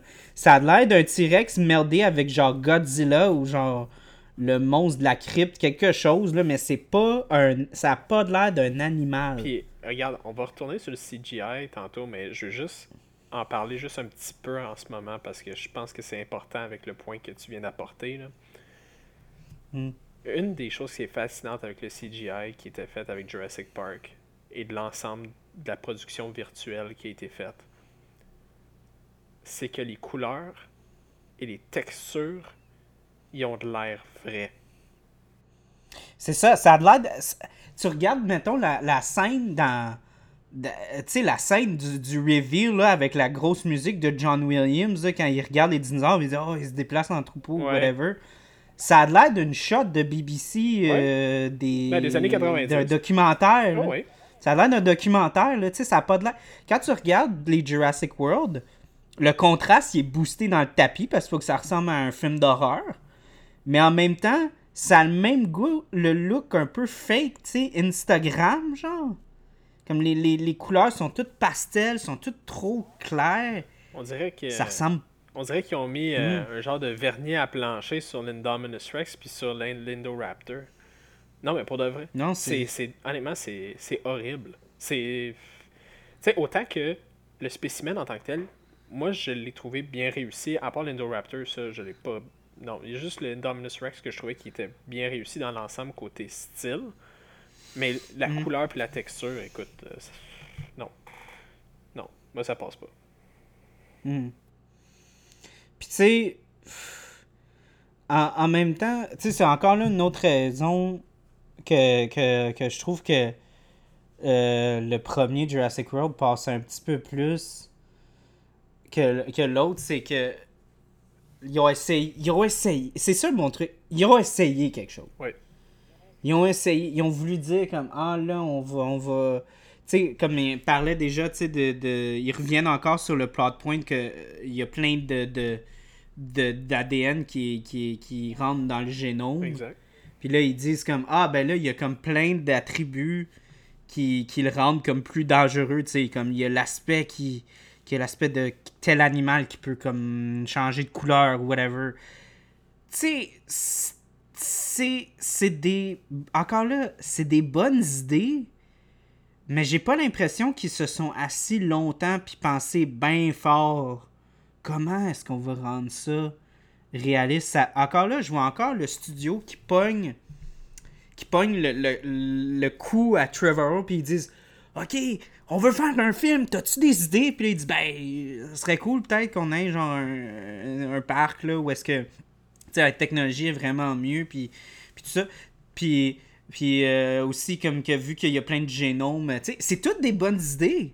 Mais on dirait qu'ils sont pas développés. Genre, il n'y a pas eu de. de, de tu sais, c'est le premier draft. Là. Y a pas de... y a, mais c'est le premier draft. Il n'y a pas d'explication. Il n'y a pas d'essayer de, de, faire comme connecter ça d'une manière comme hyper structurée comme Jurassic Park était. Tu sais, tu vois, c'est basé sur un livre sacrament. Michael Crichton, il a pris du temps en esti pour essayer d'expliquer ça puis que ça fasse du sens, tu sais. Ça paraît. Là, c'est... ça paraît, ouais. Puis tu sais, moi, honnêtement, moi, j'avais eu... Ok, ça, c'est encore le, le, gros sweater qui va sentir. Moi, si j'avais refait... Moi, j'adore les idées que Trevor a fait. Ben, j'adore la notion de comme on retourne à, on retourne à, Jurassic Park, puis on retourne à... Ben, même pas comme on retourne à Jurassic Park, c'est pas ça mon point. Moi, j'aime l'idée qu'on essaye d'être plus arrogant, puis qu'on fasse comme, oh, il y avait juste pas la technologie qu'on a aujourd'hui. Je trouve que c'est une idée qui fait énormément de sens dans le monde qu'on vit en ce moment. Parce qu'aujourd'hui, avec la technologie, puis comment tout avance, on se croit au-dessus de pas mal tout. Surtout d'un point de vue technologique. On, on, tout ce qui est en dessous de 20-30 ans, c'est tout vraiment désuet dans notre tête. D'un point de vue de ces scientifiques puis technologiques. Fait que je vois des scientifiques rentrer puis dire, puis dire à des investisseurs Non, non, nous, on va faire une meilleure job. Puis nous, on va être capable avec toutes les technologies puis tout ça. De, rendre ça possible. Fait que moi, j'aurais moi j'aurais aimé ça voir un Jurassic World purement comme super scientifique. Il n'y a pas de touristes, il n'y a rien. Mais le film, c'est tout un genre de found footage movie, comme genre dans le style Chronicle, mais que tout, tout le footage que tu vois, c'est toutes des, caméras euh, dans les coins de murs, des affaires comme ça, de, des de l'installation scientifique, où est-ce que les scientifiques essayent tellement fort de tous les moyens possibles de rendre le parc euh, de rendre le parc euh, sécuritaire. Mais encore là, il n'y arrive pas. Puis là, ça devient encore plus un film d'horreur avec le côté comme un peu plus found footage puis tout parce que les, les dinosaures ils arrivent à, à, à, s'enfuir puis tout whatever mais, ça, mais, mais, mais ouais, sans non. nécessairement en faire un film là, comme tu dis là est-ce que ça ça aurait pu être mis je sais pas moi, en trailer, juste avant, mettons, Jurassic World? C'est juste pour aller attirer l'attention des gens. Ah, tu fais comme un, un petit. Tu fais comme un petit euh, genre. Euh, un petit film indépendant. Ça, ça ce film-là que je te pitch, ça, ça, peut être un film genre vraiment pas à haut budget. C'est ça que je te dis. On, on fait ça. Pas nécessairement. Fait que tu fais ça avant Jurassic World. Puis là, tu fais comme. Attends, tout ça, ça s'est passé, puis ils ont quand même ouvert le parc. Mais c'est ça, c'est ça manque d'explication. Il n'y a pas d'introduction mm -hmm. à la nouvelle série Jurassic World. Puis ça, ça manque pour le fan de la série. T'es pas capable de faire le lien, tu vas le faire le lien. Tu sais, ok, oui, ils ont créé l'Indominus Rex. Mais tu vas jamais savoir qu'est-ce qui s'est passé entre temps. Parce que honnêtement, il y en a en masse. Ils ont pas le temps. Ils ont pas le temps de te le dire. Ils ont pas ben, le temps. Juste... Le film va trop vite. Ils ont pas le temps. Ben, ils ont trop de shit à mettre. Ils ont trop de trucs à mettre dans le film. Mais c'est ça, il aurait dû en il faire au moins peut-être des capsules, juste, pas nécessairement publicitaires, mais tu juste à titre informatif. Parce que le monde sont rendus à suivre. Écoute, si le monde ils suivent des pages Instagram, des pages Facebook au niveau quotidien, il y en a une gang qui aurait suivi, admettons, ah, Jurassic World, ils viennent de sortir une capsule vidéo, genre, c'est la première en trois mois qui sortent. Qu'est-ce qui vient de se passer dans le parc? Puis là, tu vois, il y a deux scientifiques qui s'ostinent sur une affaire de génome. Puis finalement, ça mène à l'Indominus Rex. Mhm. Mais tu vois, ça, c'est un autre, un autre affaire parce qu'il y a beaucoup d'affaires, dans, justement, dans Jurassic World qui fait zéro sens. Puis après ça, les fans sont comme Ah non, mais tu sais, c'est expliqué sur le site web Ouais, mais. de genre Jurassic. Ça là, ça c'est. Puis ça, je, je, je me souviens plus c'est qui qui a dit ça, mais je suis 100% d'accord. C'était une critique euh, cinéma- cinématographique qui a dit ça. Il dit Non, non, non, non, ça, ça marche pas là. Quand tu fais un film, faut qu'il fasse du sens de A à Z. Tu peux pas avoir un livre, dans, euh, un roman qui, qui est comme dans Star Wars Legends ou des affaires de même, un livre, un, un site web, des affaires de même qui va expliquer un plot hole. Tu peux pas faire ça. Faut que ton film il fasse du sens de A à Z. Non. Puis si t'as pas fait ça, tu fais juste pitcher tes problèmes à l'équipe de marketing. Oui, effectivement. Puis c'est pas correct. Non, puis c'est pas correct envers le fan, je te dirais aussi. Parce que tu es en train de dire ta responsabilité, c'était d'aller voir le site web. Mais. Tu sais, je veux dire, le, le site web. Tu sais, je veux dire, oui, c'est une bonne idée. Mais en même temps, c'en est pas une. Parce que là, tu es en train de dire au monde, OK, ben.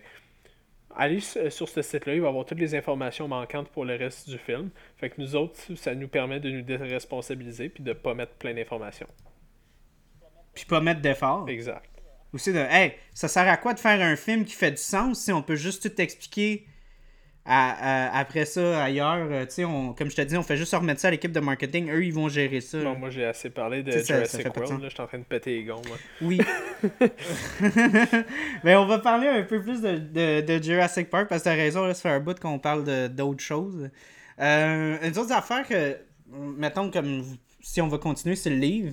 Moi, j'avais bien aimé dans le livre le début. Ben, j'aime beaucoup le début du livre puis le début du film euh, qui sont totalement différentes. Euh, le, le début du livre, c'est un petit peu plus comme euh, thriller, vraiment plus thriller, un peu comme, euh, comme un roman de James Patterson ou quelque chose de même. C'est, c'est une fille qui est dans un internat en tant qu'infirmière ou docteur ou quelque chose comme ça. Puis il y a un hélicoptère descendant qui arrive avec un, un, un, un travailleur qui a des lacérations. Puis tout. Puis ils disent Ah ouais, il y a eu un. Il y a eu un accident, parce qu'ils savent qu'il y a un parc d'attractions qui est en train. Il y a eu un accident euh, de construction, puis tout. Puis elle, elle voit qu'il y a des lacérations, puis c'est rempli de bave, puis il y a du pu, puis tout. Elle dit C'est pas, euh, c'est pas un bloc de ciment qui a fait ça, là. Tu sais, c'est, quelque chose, puis tu sais, le gars, il dit El Raptor, El Raptor. Puis après ça, elle, faut qu'elle fasse de la recherche dans des bibliothèques pour essayer de comprendre ce qu'il veut dire. Fait que là, même là, t'as comme un petit peu le, le côté comme un petit peu plus comme mystérieux que je trouvais le fun. Mais moi, je te je dirais j'aime beaucoup, beaucoup, beaucoup la première scène aussi. Ça, ça, ça met les Raptors en valeur pour prouver aux téléspectateurs Ah ouais, tu sais, le, le, dinosaure qui, est, haut comme, un, joueur de basketball, là, euh, il peut décoller ça bien solide. Ouais, puis, pour revenir à, à cette première partie du livre-là, c'est de loin ce que, ce que je pense, à mon avis, qui est la plus grande critique de, des- des films de Jurassic Park, c'est que ça manque de mystère. Tu sais, ça manque de ce- cet esprit euh, de thriller-là que tu as dit tantôt. Ça, je trouve que ça manque dans les transitions du premier au deuxième, du deuxième au troisième, dans les films. Euh, euh, par exemple, le- euh, je pense que c'est le troisième, là, ce que tu disais avec la petite fille, avec les petits dinosaures, justement, sur la plage. Ou c'est le deuxième, ça? Ça, c'est C'est deuxième. deuxième. ça. Ben, c'était dans, c'était dans le premier livre. Ouais, c'est dans le deuxième, d'abord. Mais ils l'ont, ils l'ont recyclé comme l'opener C'est euh, ça, c'est le deuxième. du deuxième film. Euh, c'est c'est le deuxième, merci. Euh, ça, ça manque de contexte. C'est pour quelqu'un qui passe du premier au deuxième, tu comprends pas vraiment parce que tu l'as jamais vu, ce dinosaure-là. Ben, tu vois, moi, je trouvais encore là que je trouvais ça le fun parce que ça, ça, ça disait comme Oh, tu pensais tout savoir ces dinosaures, tu savais pas qu'il y en avait un qui pouvait avoir l'air de ça, tu sais. Fait que non, moi, au contraire, je trouve que ça lui donne un peu plus de mystère, au contraire, genre. Ouais, mais je te dirais que la scène avec la, petite fille puis sa famille qui est en vacances, avec. Avec. Euh, ouais, non, euh, il faisait un genre de petit pique-nique ou une petite journée à la plage. Je trouvais que c'était mhm. parachuté un peu de nulle part. tu t'imagines que tu es sur l'île de Jura, euh, l'isla Nubia, mais en mhm. réalité. Tu, le, Sorna euh, Oui, ouais, c'est Sorna, Sorna. Nubia, c'est par après. Ouais, ouais, ouais. Euh, mais tu sais, t'es sur Isla Sorna, puis là, après ça, ben là, tu le sais plus. Parce que quand t'arrives au deuxième film, ok, oui, la petite fille, elle se fait elle se fait, elle se fait attaquer, disons, par les petits. Euh, les, les Ouais, exact. Puis moi, personnellement, c'est probablement le plus gros défaut que je trouve à la série, c'est que ça manque de transition. Comment qu'on est arrivé d'une scène à une autre pour, pour terminer et pour, et pour commencer, dans le fond, le prochain. Mm-hmm. Ben, ouais, je pense que je suis d'accord avec toi parce que c'est ça, un des aspects que j'aime beaucoup du, du livre, c'est que tu sais, c'est sûr que la fin du, de Jurassic Park est super le fun. C'est l'enfant de 5 ans dans le toit capote sur le fait que le T-Rex pogne le Raptor, le pogne puis le pitch, puis la, la banderole, tout ça. Mais tu sais, mais de finir. ouais, c'est insane. Mais de finir le film avec la petite musique de John Williams, avec sais, le, le, le, le, tout le monde est heureux, tout le monde est safe, on part, puis on est tout heureux à la maison. Ça, ça manque. De, ben de un, ça, ça, ça, ne relate pas à du sequel bait. Exact. en tant que thriller, c'est tu, tu, tu, tu, regardes Jurassic Park et tu dis Ah, je vois pas un autre de même. Je pense que ça boucle bien la boucle. Tandis que dans le livre, justement, les Compsos, ils sont dans le premier. Puis eux, ils sont tellement petits qu'ils s'échappent. Puis ils vont sur le bateau, quelque chose de même. Puis là, le livre finit, puis c'est un peu comme la. C'est un peu comme euh, un film d'horreur ou trailer où est-ce que tu sais, t'as, la main du mort-vivant qui sort de la terre, là. Tu ah, puis tu pensais que t'avais survécu, mais pour de vrai, c'est, venu jusqu'à chez vous. Ben, les compsos, ils se ramassent sur la terre, puis les, les ptérodactyles aussi, je pense qu'ils se qui s'enfuient ou qui s'envolent puis qui partent, là, tu sais. Fait que là, tu sais, ça, ça instaure la peur, puis comme tu dit, ça fait plus transition à comme, oh shit, qu'est-ce qu'on va faire? Faudrait qu'il y ait un film qui nous explique cette histoire-là. Mais même affaire avec les, toutes les Jurassic Park, on dirait que on dirait que tu regardes ces films-là, puis on dirait que ils, ils ont tellement ils ont pas de confiance en leur histoire, ils pensent qu'ils vont juste finir tu sais, d'habitude, aujourd'hui, tous les films sont en train d'établir le prochain, puis il faut que tu regardes le prochain, il faut que tu regardes le prochain. Celui-là, c'est quasiment comme genre. Euh, tous les films, on dirait qu'ils ont peur qu'il n'y aura pas de suite. Et c'est comme, ok, il faut qu'on faut qu'on faut qu'on faut qu'on conclue ça, il faut que ça finisse de même. Tu sais. Je suis 100% d'accord avec toi. Moi, j'aimerais. Moi, j'aime ça, les fins qui sont vraiment plus thriller, qui sont vraiment plus comme oh fuck, qu'est-ce qu'on va faire, tu. Quand c'est vraiment bien fait, moi j'adore ça, ces fins-là de comme hey merde, qu'est-ce qu'on va faire, là? Faut vraiment qu'on ait un film pour expliquer ça. Puis même des fois, quand t'as pas de film qui explique ça, c'est encore mieux parce que tu peux juste imaginer oh, c'est ça, ça, ça, ça, ça qui aurait pu arriver, tu sais. Puis non, non. Mais t'as 100% raison, je trouve que il y a pas c'est un peu droppé de même puis il a pas vraiment de tu sais euh, il, y a, même pas un, petit euh, il y a même pas une petite shot au début du euh, du père qui dit ah cette, île là est, déserte on va on va s'accoster là tu sais qui dit ça au capitaine puis il dit non non on n'est pas autorisé à aller là il dit hey combien je te paye?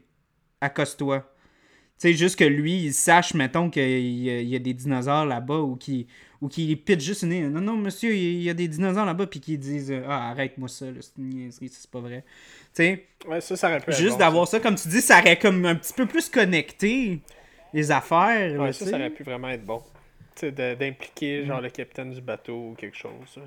Ça, ça aurait pu vraiment être, euh, être un élément euh, qui rajoute euh, au suspense, au, au thriller. Mm. Mais sinon, euh, une autre affaire que. Ah, je, fais juste des comparaisons avec le livre. Une affaire que j'ai vraiment aimé dans, le film, c'est que dans, le livre, Grant, c'est, les rôles de Malcolm puis Grant sont inversés. Puis c'est, Grant qui aime les enfants, puis Malcolm, il aime pas les enfants. Puis je trouve que d'un point de vue d'un avancement de personnage, je trouve que ça fait pas mal plus de sens que ça soit Grant qui aime pas les enfants, puis à travers les péripéties, commence à apprécier les enfants. Ça le rend. Euh, Tandis que dans le, dans le livre, il n'y a pas vraiment de tension, tu sais, c'est juste comme Ah, il, est toujours attentionné, il est toujours gentil avec les enfants. Puis tu sais, comme ah, ok, ben, le personnage n'a pas vraiment eu d'évolution du début à la fin, tandis que dans le film, Grant qui a changé, puis c'est satisfaisant à nous de voir. C'est ça. que je m'en allais dire. en tant que, que lecteur, en tant que en tant que cinéphile, en tant que. Tu sais, on veut tout le temps avoir des belles histoires. Tu sais, tu veux que, par exemple, l'enfant qui est malade, qui a une, maladie, une maladie dégénérative, qui, qui va mourir, tu veux qu'il soit guéri à la fin d'une façon miraculeuse et tout le kit c'est la même chose pour les personnages principaux. Tu l'as dit tantôt, le mot-clé dans, dans ta phrase, c'était évolution. Tu veux que ton personnage y ait une évolution qui passe de, bah, disons, plus, euh, plus méfiant, plus euh, euh, individualiste, un peu plus égoïste, à, à la fin, un personnage qui euh, vraiment porte attention aux autres, le souci du détail. Euh, tu, veux, tu veux un personnage qui, devient attachant aussi. Par mm. contre, faut, à double tranchant aussi, il faut que souvent, en fait, je vais recommencer ma phrase, souvent les personnages qu'on aime le plus, des fois c'est les vilains. Parce que les autres aussi, ils sont capables de démontrer une certaine évolution. Mm-hmm. Mais là, l'affaire, c'est que côté vilain, je te dirais que dans le premier Jurassic Park, il n'y en a pas vraiment. Puis même dans les autres. Mhm. ouais, peut-être dans les autres. Mais. Mais il y a Nedry qui, est, qui, est, euh, ouais, qui est pas bon. Ouais. apparemment. Ouais, apparemment. Mais. Non, c'est ça. Tu peux pas dire que Malcolm c'est un vilain. tu peux pas dire que. Non. C'est. Je te dirais que l'évolution des personnages, elle se fait tout en étant des protagonistes, disons, positifs. Mhm. Puis, encore là, tu disais comme on aime les vilains, puis tout ça.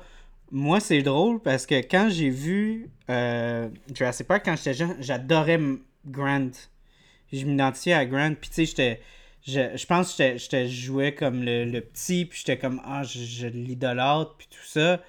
Puis quand je l'ai regardé encore, le film, je m'identifiais plus du tout à, à Grant. J'étais comme, Aïe, aïe, Grant, c'est un peu c'est un peu un trou de cul, là. Il, est un peu. Euh, un peu chiant ses bords, puis. Euh, tu sais, euh, mais je me suis vraiment plus identifié à Malcolm. Tu sais, vraiment comme un. Je, trouvais que c'était, c'était, plus un, un, personnage attachant. Tu sais, le, gars, tu sais, qui, qui, était plus. Tu sais, c'était un gars scientifique assez, euh, assez rationnel, mais qui avait quand même une belle intériorité, des belles émotions, sais.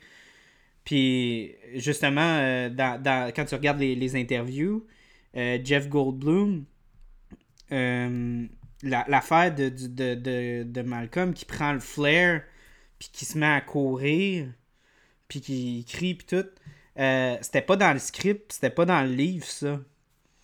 Puis je trouve que ça fit bien avec la, réversion des rôles où est-ce que, genre, là, c'est Malcolm qui aime les enfants parce que malgré que c'est quelqu'un qui est très scientifique puis très rationnel, ça va à l'encontre de ses valeurs que les enfants ils soient en danger. Tu sais, lui, c'est comme, c'est très.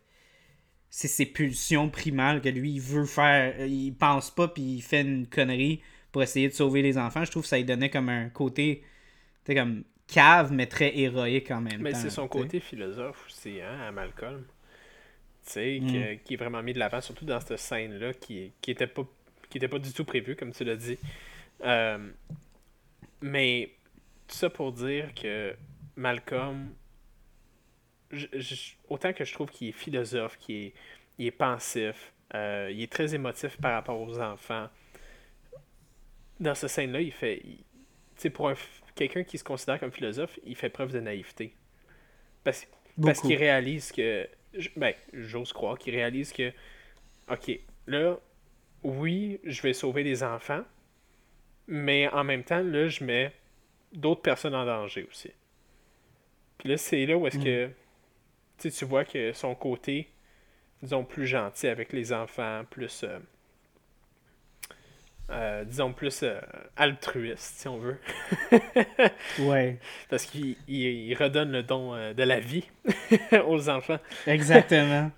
il, sauve, il sauve 5 minutes aux enfants, puis le T-Rex va se revirer de bord, puis il va les bouffer Ouais, le après. pauvre avocat. Mhm. Ah Ouais. ouais. Seul T-Rex savait qu'est-ce qu'il devait faire. là. Lui, il savait tout de suite. Là. Ah, moi, j'ai- Il l'a vu, il dit Ah, ma job, c'est de bouffer l'avocat. j'irai pas là. J'ai tr- J'ai trop d'amis qui, euh, qui sont avocats pour dire ça. C'est correct, moi j'en ai pas beaucoup, fait que ça passe. Ben, faut qu'il y ait un sens de l'humour. là. Anyway. Mais non, il fait, il fait preuve de naïveté, mais sa naïveté, par contre, elle est calculée.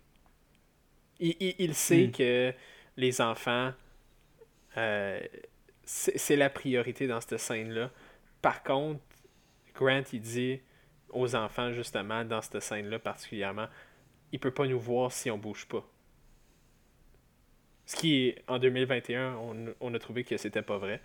Mais, C'était pas eh, très. eh, vrai. exact, mais Surtout que les, les T-Rex ont une vision périphérique puis qu'ils voient euh, 3 km plus loin en Ouais, apparemment- est incroyable. Mais bon, apparemment plus qu'un aigle, même. Oh, ouais, c'est Apparemment, c'était vraiment incroyable. Ouais, mais parenthèse. Parenthèse- on ferme la parenthèse. On, ferme retourne à la, à la fameuse naïveté. à la à la scène. fameuse naïveté. Ouais, ben oui, la scène. La scène en général est incroyable parce que c'est la première scène qu'on voit le T-Rex, si je me trompe pas. Mhm. Euh, c'est Oui. ça. Puis. C'est tout fan de Jurassic Park va arriver, puis il va attendre la scène du T-Rex. Tu sais, il peut, il peut, il peut dire que ah ouais, euh, le brachiosaure, c'est fun.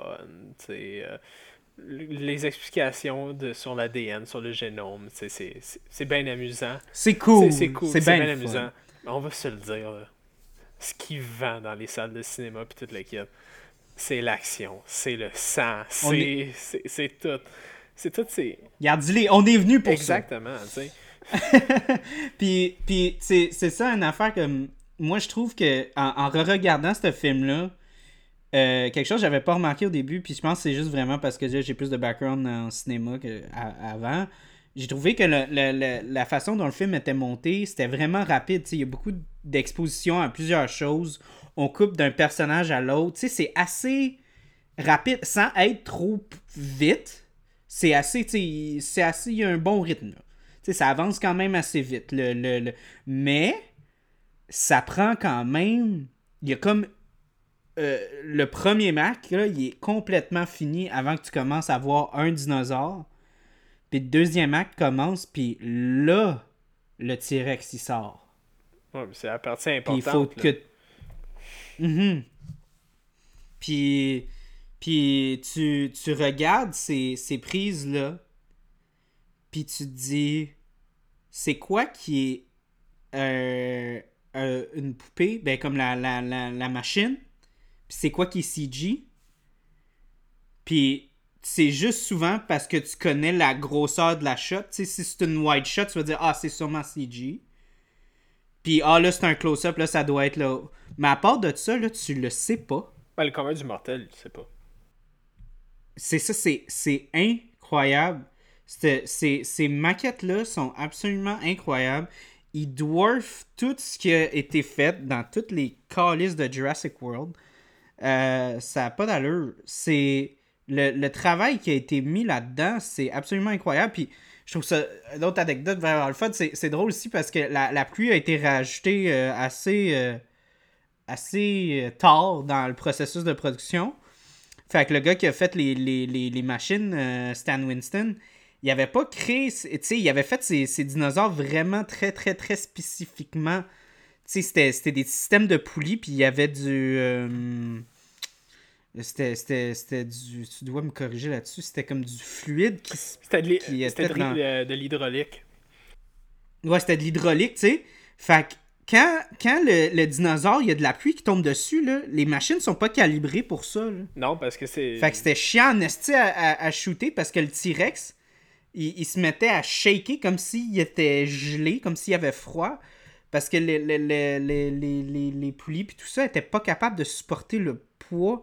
Fait qu'entre les prises, ils devaient comme fesser des linges dessus pour l'assécher. Parce que sinon, la scène marchait pas. Mais, tu sais, juste pour le. c'est- Juste pour revenir à, par exemple, à la création du dinosaure en tant que tel, là. Les, les prises de vue et tout sur la scène de Malcolm, justement, qu'on- là je vais revenir à ça, là. mais la scène de Malcolm quand il prend le flair puis il s'en va. Le dinosaure, C'est tout CG. c'est ça, mais le dinosaure il a de l'air absolument énorme. Oui. En réalité, il, il est gros, mais il est pas aussi énorme qu'il a l'air. Ouais, mais ça, tu peux tricher. Tu sais, tu peux dire comme Ah, on triche avec les lentilles et puis tout, là. Ouais, mais c'est parce que sinon Malcolm aurait eu de l'air énorme aussi. Ouais. Ouais. Tout Ouais. est proportionnel. Mhm. Puis. Ouais. Mais, mais en même temps, tu sais. Je pense que. euh, je veux pas être encore juste comme essayer juste de chier sur euh, Jurassic World, mais tu sais, tu regardes les raptors, puis tu regardes le T-Rex, oui, il a de l'air plus gros, mais les, les- les- la, notoriété scientifique, là, quand tu regardes le. C'est-tu le plésiosaure? Parce que oui. Euh, Asti, il est, il est comme 5 fois plus gros, là. Pas, pas comme une coupe de mètre Ben, de le- plus, là, le- comme 5 fois plus Le massif. mosasaure aussi dans Jurassic World. Le, ouais, c'est ça. Ouais, le mosasaure, c'est Ben, ça. lui, il, il, puis il ça, est ben trop gros. Là. Ça n'a pas d'allure. là. Tu sais, le requin, le requin, il était supposé être comme la moitié de sa grosseur, là. On dirait que il- c'est un chat qui mange une souris. Il pourrait ben, bouffer un bateau de croisière. Ah ouais, ouais, lui solide. C'est- C'est c'est exagéré. les explications pour ça, c'était que ça prenait un dinosaure qui était assez gros pour bouffer l'Indominus Rex à la fin. Oh boy. hey, ça là, c'est ça, c'est ça, c'est du. euh, Puis tu sais, encore là, on est en 2017, 18 quoi, quand ils ont sorti ce film-là. Le premier, ouais. Le Ouais. monde, le monde qui chiale sur comme la note, la, la, la, la sévérité scientifique que Ah, tout doit être, euh, toi, tout doit être- Puis là, ça, ça, ça c'est comme ça qu'on pense. C'est comme, ah, il faut un gros pour bouffer l'autre gros. Je pense, C'est ça la je logistique pense que là-dedans. scientifiquement, le plus gros qu'on a trouvé, le mosasaure, là, le, le plus gros fossile Mhm. qu'on a trouvé, c'est 22 mètres. Ah, c'est pas- ça. là. Ça, c'était Ouais, quoi, là? ben, C'était quoi, 40, ça? au minimum. au, mi- Ouais, 40, au 50? minimum. Mais, mais ouais, non, et c'est. c'est Encore là, c'est de revenir. euh, juste. euh, puis, puis c'est ça, c'est une autre affaire qui me fait chier parce que. Tu sais, là, je, je sais comment ça marche les studios. Les studios sont genre, ah, ben, tu sais, ça coûte plus cher avoir des vrais dinosaures en set. Fait qu'on va les faire CG. C'est comme. C'est Jurassic Park, Callis. Pitch-les le, le couple de 100 000 de plus. Tu sais que tu vas le faire. T'es-tu si. in- Tu sais, t'es si insécure que ça que t'es pas. Tu sais, eux, dans le temps, là, ils prenaient un risque en tabarnak Ben oui. là, de le faire. Puis, euh, tu sais, euh, Steven Spielberg, il aurait pu avoir des idées de grandeur, puis euh, aller à la George Lucas, puis faire genre, hey, esti, on a une technologie de fou, on oublie toutes les, on oublie tout ce qu'on a, on, switch tout à CG, puis on n'aura pas de, tu sais, ils ont, vraiment, ils ont, ils ont fait comme, non, non, non, non, on va, on va, mettre, on va blender ça, on va faire attention. Tu sais, il était pas, il était pas prétentieux sur ce qu'il y avait. Là. Mais t'as Ils, ils ont... mais t'as plus de. Oui, non, vas-y. T'as plus de, t'as plus de connaissances que moi, justement, dans, dans ce qui est cinéma. Mais, tu- puis corrige-moi, mais je pense que si tu vas CG, t'as moins de contrôle sur certaines choses comme la couleur, la texture, euh, la, la, la perception euh, d'image, c'est de profondeur que le, la personne qui regarde le film a. Euh, Ben. C'est quoi ta question? Ben, non, non, ben, c'est, C'est- comme- c'est plus de valider mon, mon affirmation parce que j'ai l'impression que l'objectif en premier de pas y aller en CG dans le temps que c'était Spielberg, c'était justement d'essayer d'avoir ce que le- l'expert en dinosaures disait et de le faire à la lettre. Puis je pense que Hmm. c'était plus accurate de le faire que de le faire en CG. Ben, moi, je pense que malgré que Spielberg était très, très, très, très, très impressionné par le footage puis tout ça, euh, il était pas con. Il savait que il pouvait pas abuser de ça. Puis ça, c'est encore là, je trouve que c'est encore relaté à la quote que Malcolm il dit de comme d'être conscient de ce qu'on a puis de savoir ce qu'on va faire. Moi, moi, je te dirais, comment CG. Moi, comment je vois le CG, là, je vais te dire, c'est comme le ménage. Quand t'as juste la vaisselle à faire, c'est pas si pire. Quand faut que tu fasses ta vaisselle, faut que tu fasses le lavage, faut que tu mettes tes cadres sur les murs, quand faut que tu fasses ci, quand faut que tu frottes les planchers, quand faut que tu changes la litière des chats, quand faut que tu ailles faire. Quand t'as. ne- Parce que c'est ça maintenant, les films, là, aujourd'hui, là. Tu sais, les, les films, là, euh, Aquaman, des affaires de même, il n'y a pas une petite shot qui est shootée dans la réalité, c'est tout shooté en studio, là. C'est de la job en tabarnak, là. Ils ont, ils ont pas, ils ont pas six ans pour faire les films, là. Dans Jurassic Park, il y avait quoi? Euh, quarantaine, cinquantaine de shots, même pas? Ah, à peu près. à faire CG. Tandis que là, on parle de centaines de, de milliers de shots. Là. Puis il faut que le film il sort dans neuf mois. Là. Non, c'est sûr. euh, il était compressé par le temps, mais c'était impressionnant. Ben, Non, non, non, mais moi, moi je te dis ça aujourd'hui. là. Aujourd'hui, c'est pas tous les shots qui peuvent être crisp. Là. Non, mais c'est ça. Tu sais, faut que tu coupes les coins ronds quelque part, là. Tu sais, tu tu- t'en as des milliers d'exemples là-dessus. Puis maintenant, nous, on est tellement habitués de voir du CG qu'on est capable de, de reconnaître euh, quand, quand il coupe les coins ronds, quand la luminosité est pas écœurante, quand, quand tu sais, quand ci, quand ça. Écoute, le, le, tu regardes une scène, puis ça, c'est encore là, je, je vais encore donner, je pense que Spielberg est vraiment extrêmement intelligent puis extrêmement conscient de ce qu'il fait. Parce que quand tu regardes un film comme Tintin, là, le film Tintin qui a fait Spielberg, qui a produit avec Peter Jackson, ce film-là a de l'air plus vrai que certaines shots dans Marvel. C'est, c'est incroyable. Puis ce, ce film-là, il est tout. Il est tout. Il est tout fait par du, de, de CG, là. Il n'y a pas une shot qui est dans la réalité, là. Mais c'est parce que le nombre de travail qui a été mis. Ce film-là, il a été pris en pré-prod pendant fucking longtemps. L'attention du détail était mis, puis c'était incroyable le nombre de travail qu'ils ont fait. Mais tu sais, les films d'aujourd'hui, t'entends des, t'entends des histoires, là, tu sais, des, les reshoots avec Justice League, qu'ils ont fait de l'overtime avec, avec leurs employés, les affaires de même. Le film, il sort dans six mois. Euh, puis, c'est- tu sais, euh, fucking, euh, euh, je sais pas moi, euh, le, voyons, euh, Sonic, là, ils ont tout, ils ont tout refait l'animation. C'est incroyable, là. Sonic, ça, ça fait Ça longtemps. n'a pas d'allure. Tu serais capable de faire l'animation. Oui, non. Euh, non, euh, c'est ça, fait que, tu sais, c'est encore là, c'est l'aspect de comme prendre responsabilité de ce que t'as, puis de traiter ce que t'as avec du respect. Tu sais, je veux pas être méchant, mais Jurassic World, tu sais qu'il y a juste un animatronic là-dedans, hein? Vas-y. C'est, c'est, c'est l'Apatosaurus qui crève. Ah, ok, ouais. Ils l'ont mis pour apaiser les fans. Ils ont dit Ah, faites-vous-en pas, on a, du, on, a un, on a un vrai. Ouais. On a un. Puis ça, c'est juste du marketing. C'est, rien d'autre. tu mets ça, c'est boîte à lunch, puis tu vends ça 30$. piastres. Mais tu regardes ce film-là, puis c'est la scène qui a le plus de résonance.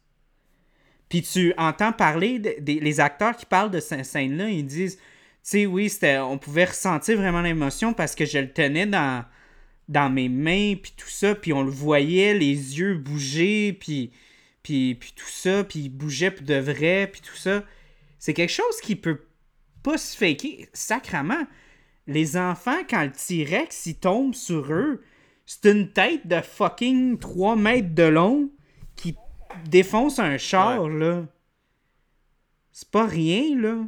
C'est toi, euh, c'est c'est très facile pour toi de, de, de, de t'immerser dans la scène puis faire « Oh, tabarnak! Mais c'est- » Tandis que c'est t'as ton réalisateur qui dit « Ok, là, il va avoir la grosse tête de T-Rex. Faut vraiment que t'ailles peur, là. » Puis là, c'est comme un green screen, là.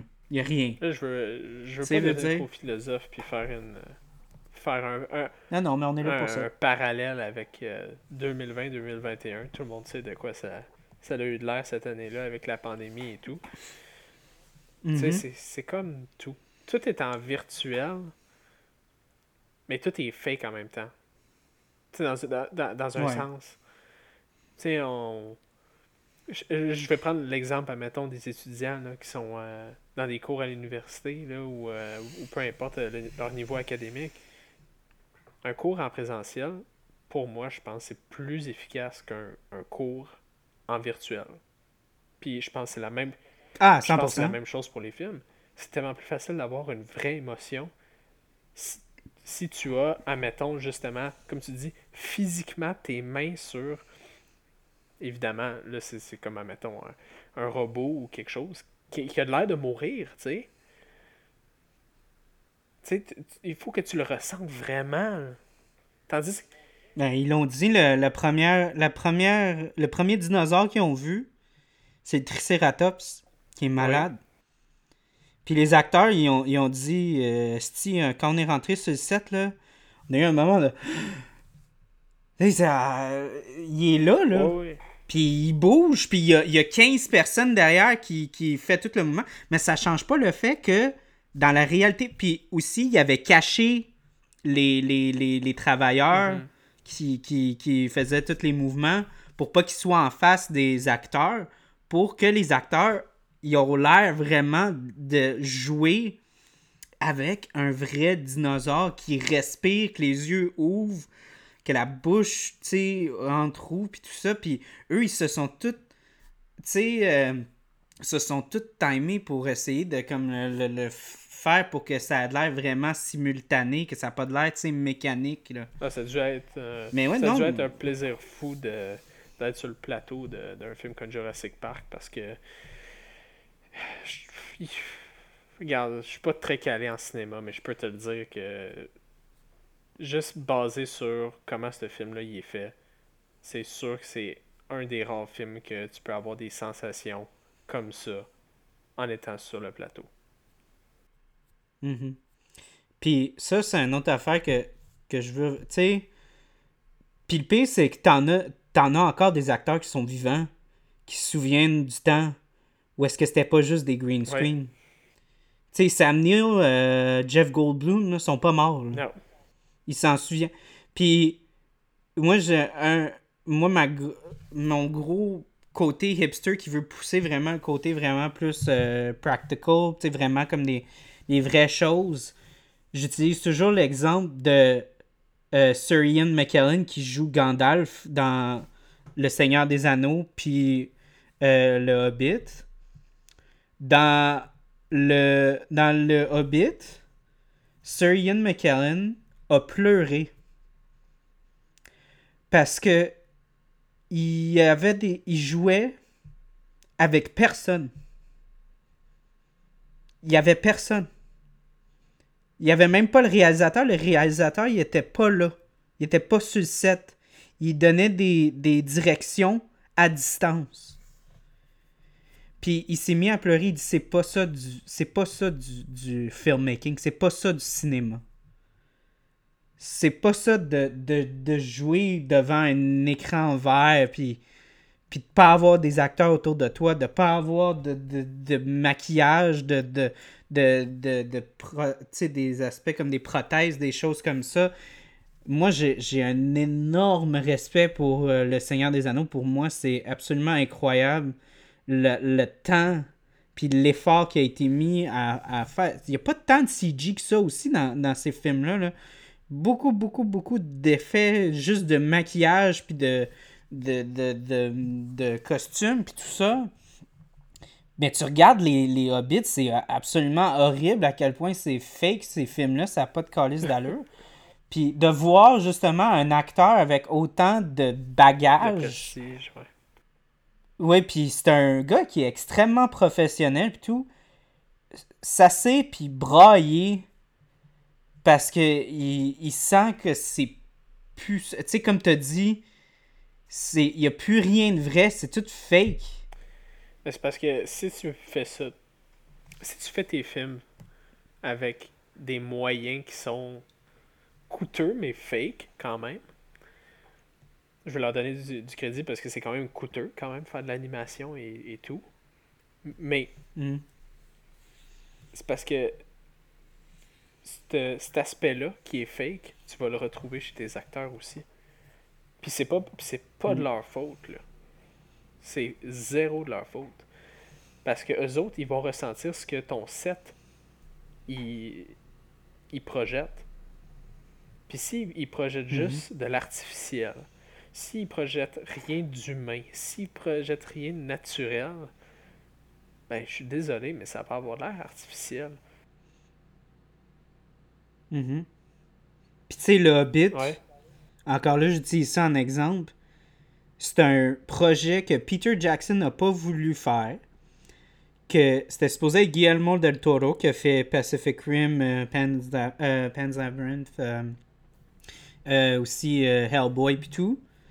Euh, ils n'aimaient pas sa vision, ils ont pull le plug, ils ont fait comme euh, on a trop d'argent investi dans pré-prod de Hobbit, faut qu'on fasse ce film-là.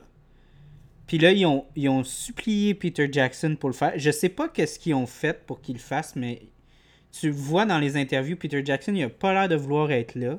Puis comme je te dis, il y avait tellement de planification dans Les Seigneurs des Anneaux, ça il avait pris, je pense, 10 ans.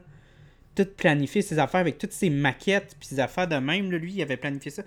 Puis là, il s'est fait pitcher dans un projet. Il y avait zéro pré-prod de fait. Lui, là, la pré-prod avait déjà été faite par quelqu'un d'autre. Puis le, le Hobbit, c'est un, un livre de comme 100 quelques pages. Ils ont étiré ça sur trois films de trois heures. Les, les trois Seigneurs des Anneaux, c'est trois livres C'est long. de comme combien de pages? Je sais plus combien c'est de pages. C'est pas, je énorme. sais pas par cœur, mais c'est long. C'est un marathon. C'est très très long, là, tu sais. Fait que, tu sais, il y, en a du matériel là-dedans. Tandis que tu regardes le, le, Hobbit, c'est tellement, genre, il y a tellement de scènes qui mènent à rien, des personnages qui affectent pas l'histoire, qui sont introduits dans des affaires comme ça. C'est des choses qu'à un moment donné, tu te rends compte en tant que téléspectateur. Tu sais, comme tu as dit, toi, t'es pas, pas cinéaste ou rien. Puis tu, tu, puis tu sais pas c'est quoi, mais tu regardes, puis t'es comme, t'as assez de cervelle pour être comme, je sais pas c'est quoi qui se passe, mais il y a quelque chose qui marche pas. là. Non, ça c'est. Il y, a- il y a de quoi qui marche pas. là. Non, puis je pense pas. Je pense pas que les producteurs ils prennent les, les téléspectateurs comme pour des disons pour des caves là. Ils- les gens ils le savent. Ils- les gens ils savent quand c'est bon puis quand c'est mauvais. Puis t'as pas besoin d'aller voir Rotten Tomatoes, t'as pas besoin d'aller voir euh, n'importe quel site de review pour te dire admettons tel film il est plus fake. Tu sais, suis un grand fan de Disney aussi. Là. Je, vais faire juste une petite parenthèse. Là. Mhm. Mulan, Parce que nous, on va rentrer vraiment en détail euh, quand on va parler de Star Wars. Mais vas-y. ben, de toute façon, moi, je, je, je m'en allais vers le nouveau Mulan. Moi, je l'ai pas regardé. Mais ma copine, mais ma copine elle l'a regardé. puis à payer euh, 35 ou 40 Je veux même pas savoir. Euh, moi, je sais qu'elle a payé fucking cher pour ce que c'était.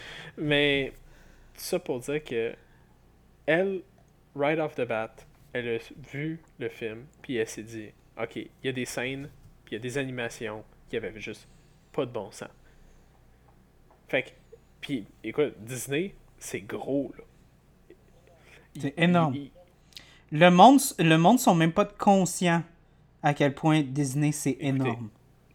Moi, moi, ma formation, c'est en sciences politiques, là, pour le monde, le monde qui ne le savent pas. Je- vous pouvez pas savoir à quel point que Disney a du pouvoir dans les politiques américaines. Vous attendiez pas à ce qu'on dise ça sur le podcast, hein? J'arrête là. Je dirais pas, je, je dirais pas pour quelle partie, je dirais pas pour rien.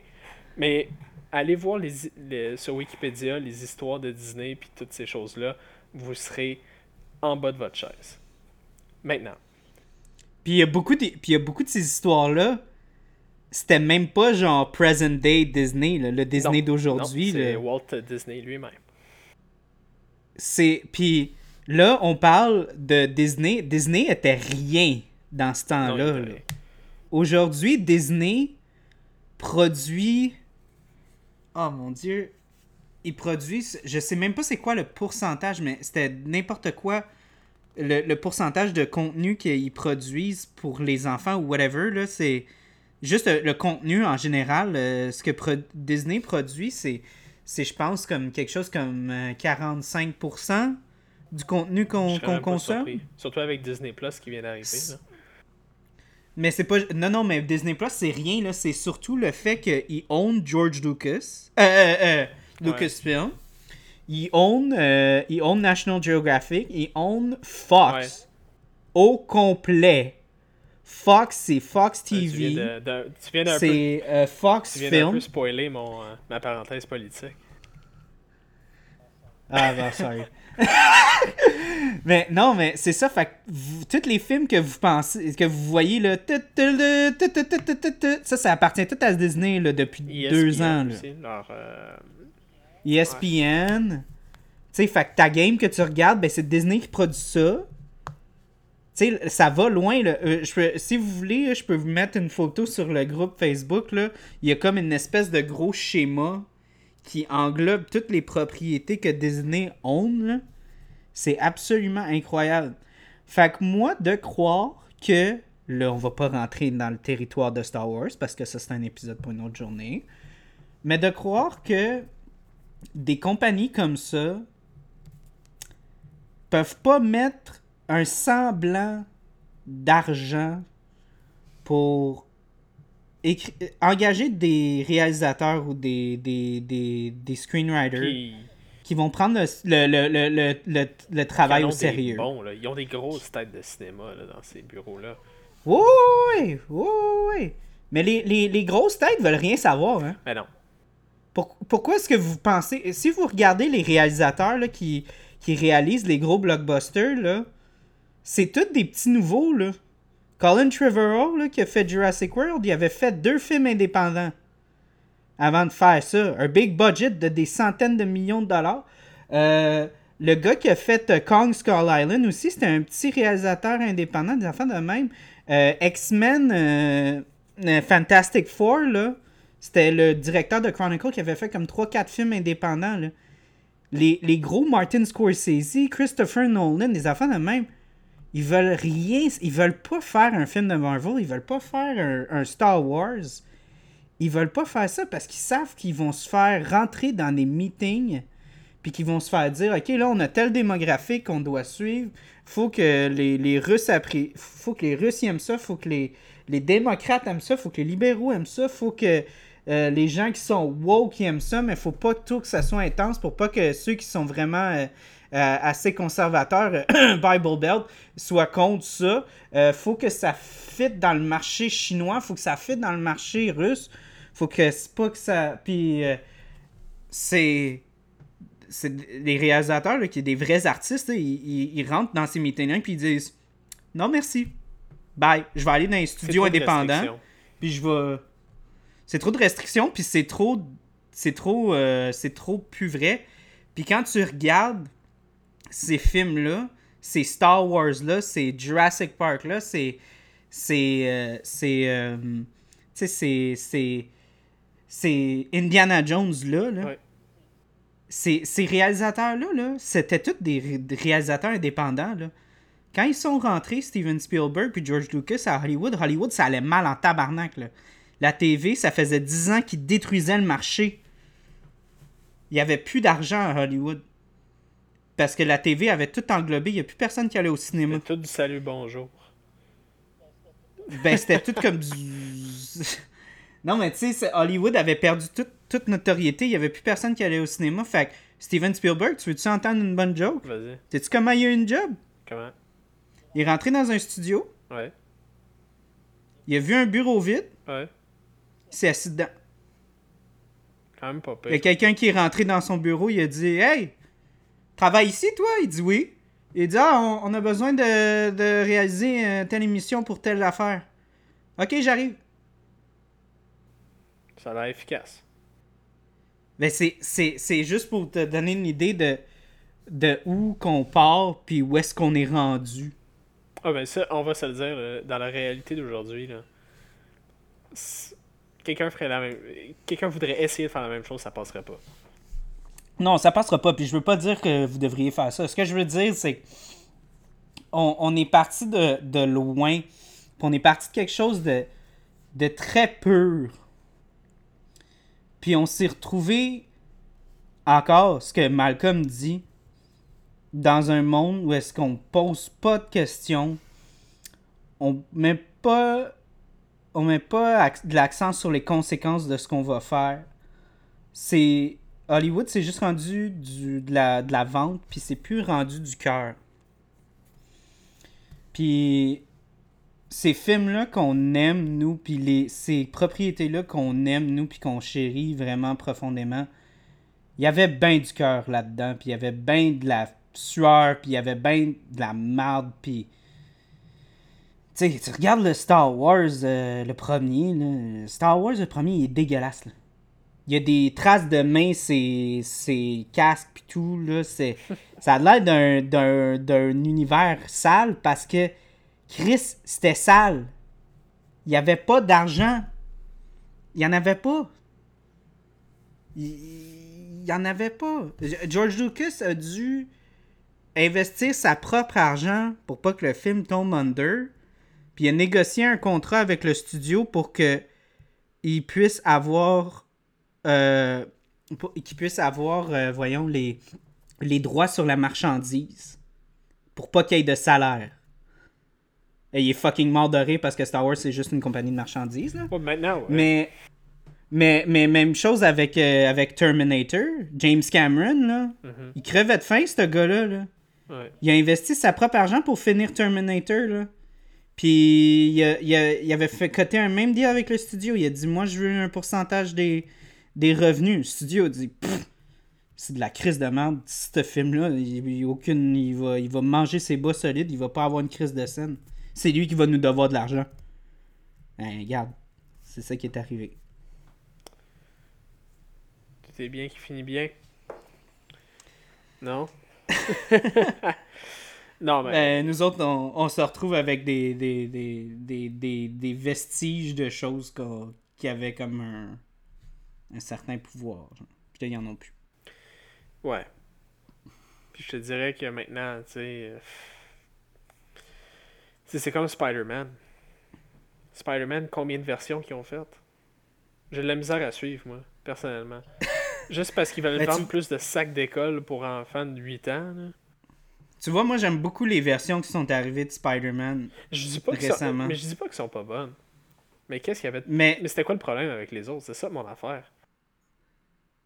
C'est parce Ok, une affaire qu'il faut que tu comprennes dans, dans, dans le monde du copyright, c'est que t'as un certain. Tu vends ton, ton, ton, ta propriété, puis Il y a, y a un- il y a un laps de temps dessus.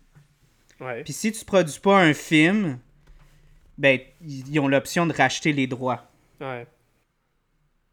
Fait que les studios, ils veulent continuer à faire des films parce qu'ils veulent pas perdre accès aux droits parce que c'est des IP qui leur apportent de l'argent. Ouais. Fait que c'est pour ça que, mettons, comme l'exemple que je donnais de Fantastic Four, là, le film qui était un désastre, c'est parce qu'il avait, il était quasiment sur le bord de perdre les droits. Fait qu'il n'y avait pas le choix d'en refaire un autre. Eh ben, ben, Puis là, c'est la même chose avec. Puis Spider-Man, c'est fucking compliqué parce que la. la, la euh, Ah, Spider-Man, on pourrait rentrer dans toute la, la conspiration, mais juste pour faire une, petite parenthèse, Spider-Man, c'est crissement compliqué parce que ça appartient à Sony, mais Sony était dans le marbre, fait qu'ils ont fait un deal avec Disney pour qu'il fasse partie du, du, euh, du euh, Marvel Cinematic Universe. Mais tu vois, ce qui est fou avec Marvel, c'était pas, euh, pas Universal avant? Non, Marvel, ils ont, ils ont jamais. euh, Les, les seules propriétés que, que, que Marvel a vendues à Universal, c'est genre Hulk. Ah oui, c'est vrai. Puis même là, ils les ont revendus. Ouais. Fait que c'est. Fait que non. Euh, Universal, ils n'ont pas eu beaucoup de super-héros. Euh, ils en ont eu quelques-uns, je me souviens plus c'est lesquels, mais c'est vraiment c'est assez, euh, assez dark. Euh, c'est assez obscur comme propriété. Mais en tout cas, pour faire une histoire courte, ce que je voulais dire avec Spider-Man, c'est ça qui est, qui est vraiment cool, c'est que le Marvel Cinematic Universe, en tant que tel, c'est parti de rien. Puis là, c'est rendu énorme. Tu sais, le gars qui, Kevin Feige, qui gère ça, lui, là, il gère ça, tu sais, d'une main de maître, pour avoir comme créé un, un monde cohérent comme ça de plusieurs, plusieurs films. Puis lui, il, il a beaucoup de respect pour les, les bandes dessinées, de où ça vient. C'est pour ça que euh, Spider-Man, quand il a été introduit dans, dans le Marvel Cinematic Universe, il a été traité avec beaucoup de respect. Tu, sais, tu regardais ce Spider-Man-là, tu avais l'air de. Calisse, on dirait que c'est le Spider-Man que je m'imaginais. Ouais.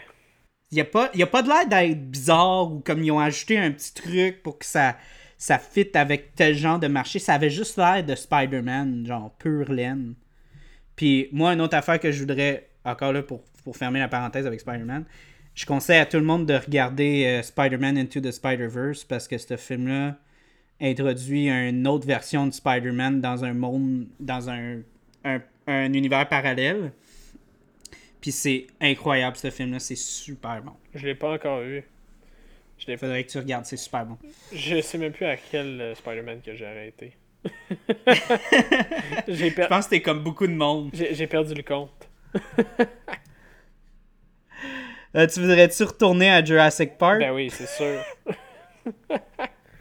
pas, pas que j'aime pas, que j'aime pas Spider-Man, j'adore Spider-Man. Ben moi, je vais, je vais rouler à travers des petits trucs. euh, Moi, moi euh, ce que, ce que j'ai bien euh, ce que j'ai bien aimé, voyons, dans... Ben toi, je pense que une des scènes que t'aimes le plus, c'est c'est celle dans la, la cuisine.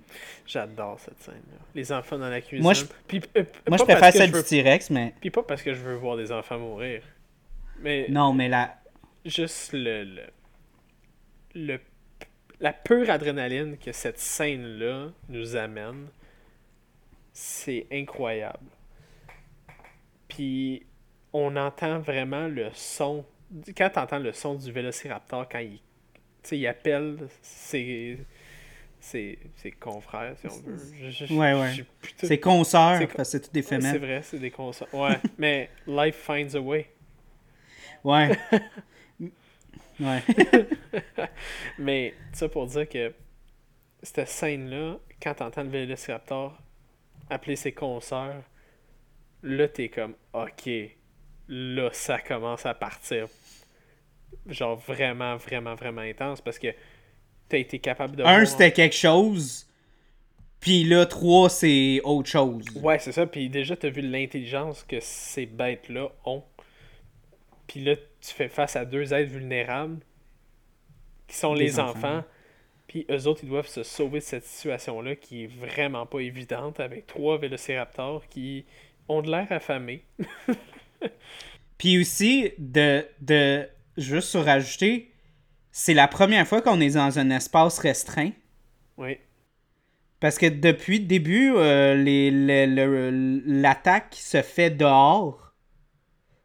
Où est-ce que t'as- tu peux courir, tu peux t'enfuir.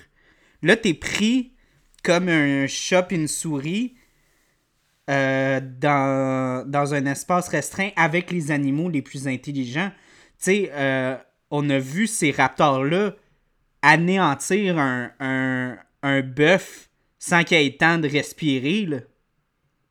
Dans, dans les autres scènes de ce film-là. Tu sais, on sait que ces raptors, c'est c'est insane. Oh ouais, non, puis c'est... Je pense que c'est... C'est-tu dans une autre... euh, dans un autre film? Ben, dans... je pense que c'est dans le 2 ou dans le 3 qui monte... euh, Ou non, c'est dans le premier, qui monte la chèvre.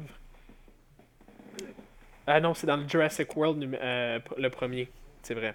Il monte la chèvre, puis on dirait que c'était ce- cette scène-là, quand tu prends un animal vulnérable qui descend, puis qui se fait littéralement pulvérisé par ces dinosaures-là. On dirait que là, t'es comme, oh, ok, non, faut pas niaiser avec les autres, là. Vraiment, vraiment, vraiment pas. Puis la vache, elle, elle a même pas le temps de crier, là. Non, non, non, non, c'est fini. c'est fini, c'est instantané. Fait que t'imagines les enfants se faire manger par ça parce que tu l'as vu avant. T'es comme, écoute, si la vache, elle a pas survécu ça, c'est sûr que les enfants, ils passeront pas à travers. Puis tu sais, on, on parlait beaucoup de subtilité et des affaires de même. Moi, ce que j'aime beaucoup de cette scène-là, c'est que, tu sais, de Spielberg, ce qu'il a appris avec Jaws, c'est de trouver plein de façons originales de pas, mon- de pas montrer le monstre, tu sais. Mhm. Dans cette scène-là, je trouve que c'est quasiment comme... Il fallait qu'il qu'il fasse Jaws pour faire cette scène-là. Parce que cette scène-là, c'est les scènes de Jaws sur un autre niveau. Parce que c'est terrifiant de voir les raptors avec les feuilles qui bougent de même puis qui donnent pas une chance au, au bœuf. Puis après ça, tu vois la, la petite chaîne qui pend, là, puis le, le truc, même le harnais, il a, il a passé. là. Ouais. Fait, que- fait comme tu dis, de voir les enfants là-dedans, nous, ça crée de la tension comme ça se peut pas, là. Parce que, tu sais, t'as vu encore, là, aussi, les Raptors, tu sais, comme dans la première scène aussi, là, sont une gang, là, avec des tasers. Enfin, de même, hey, le Raptor, là, il est seul, puis il va quand même être capable de, de, de, de passer à travers ça. Fait qu'imagine deux enfants, qu'est-ce qu'ils vont faire dans un endroit restreint de même? Ouais, et euh, spoiler alert, il s'en sauve quand même. Mais Ouais. disons que c'est c'est terrifiant. C'est Ouais. terrifiant. Puis moi, je, je voulais juste faire une petite parenthèse parce que je veux que si jamais j'écoute ça dans, dans 10 ans, que je m'en- souvienne euh, forever. Euh, moi, j'ai travaillé à Illumi, le Illumi, l'événement avec les lumières, qui était la seule activité ouverte durant le COVID parce que le monde pouvait rester dans leurs autos puis checker les lumières. Puis moi, j'étais dans un food truck de churros. Puis il y avait des dinosaures sur le site, en, comme, comme euh, en vrai. Puis il y avait un raptor, puis il faisait le cri que, que tu fais, qu'il fait dans le film. Là. Ah, ah, ah, ah. Puis là, nous, pas pire, pas pire. nous, on entendait ça à journée longue sur loop. Pendant 4 mois, j'ai entendu ça, genre, pendant 10 heures de temps. Fait que même si j'aime le film de tout mon cœur, quand j'ai re-regardé le film puis je travaillais plus, j'étais comme, ah, ça c'est plus pareil, là, cette scène pour moi, juste à cause de ça. Mais ouais, non, euh, cette scène-là, c'est c'est aussi surtout de, de voir aussi comment l'ingéniosité, tu des enfants, parce qu'on a établi qu'ils sont extrêmement intelligents, c'est c'est de voir aussi comme l'ingéniosité des enfants, des, des trucs qu'ils vont essayer d'avoir, tu sais, ils savent pas c'est quoi de la glace, ils savent pas c'est c'est quoi des, des miroirs, des enfants de même, c'est des choses qu'ils ont pas, euh, que eux ils ont pas conscience parce que c'est des- c'est quand même des animaux, tu sais, Ouais, ouais. puis euh, en tout cas, euh, c'est c'est ça, là. De toute façon, en situation de panique, là, les enfants, ça, fais- ça faisait un peu n'importe quoi, mais tu sais, il fallait qu'ils gardent leur calme, puis tout. En tout cas, cette scène-là, je trouve que c'est extrêmement bien fait. Mhm. S'il y a une scène de Jurassic Park, c'est sûr que toi, tu vas dire le T-Rex avec, avec, avec la pluie.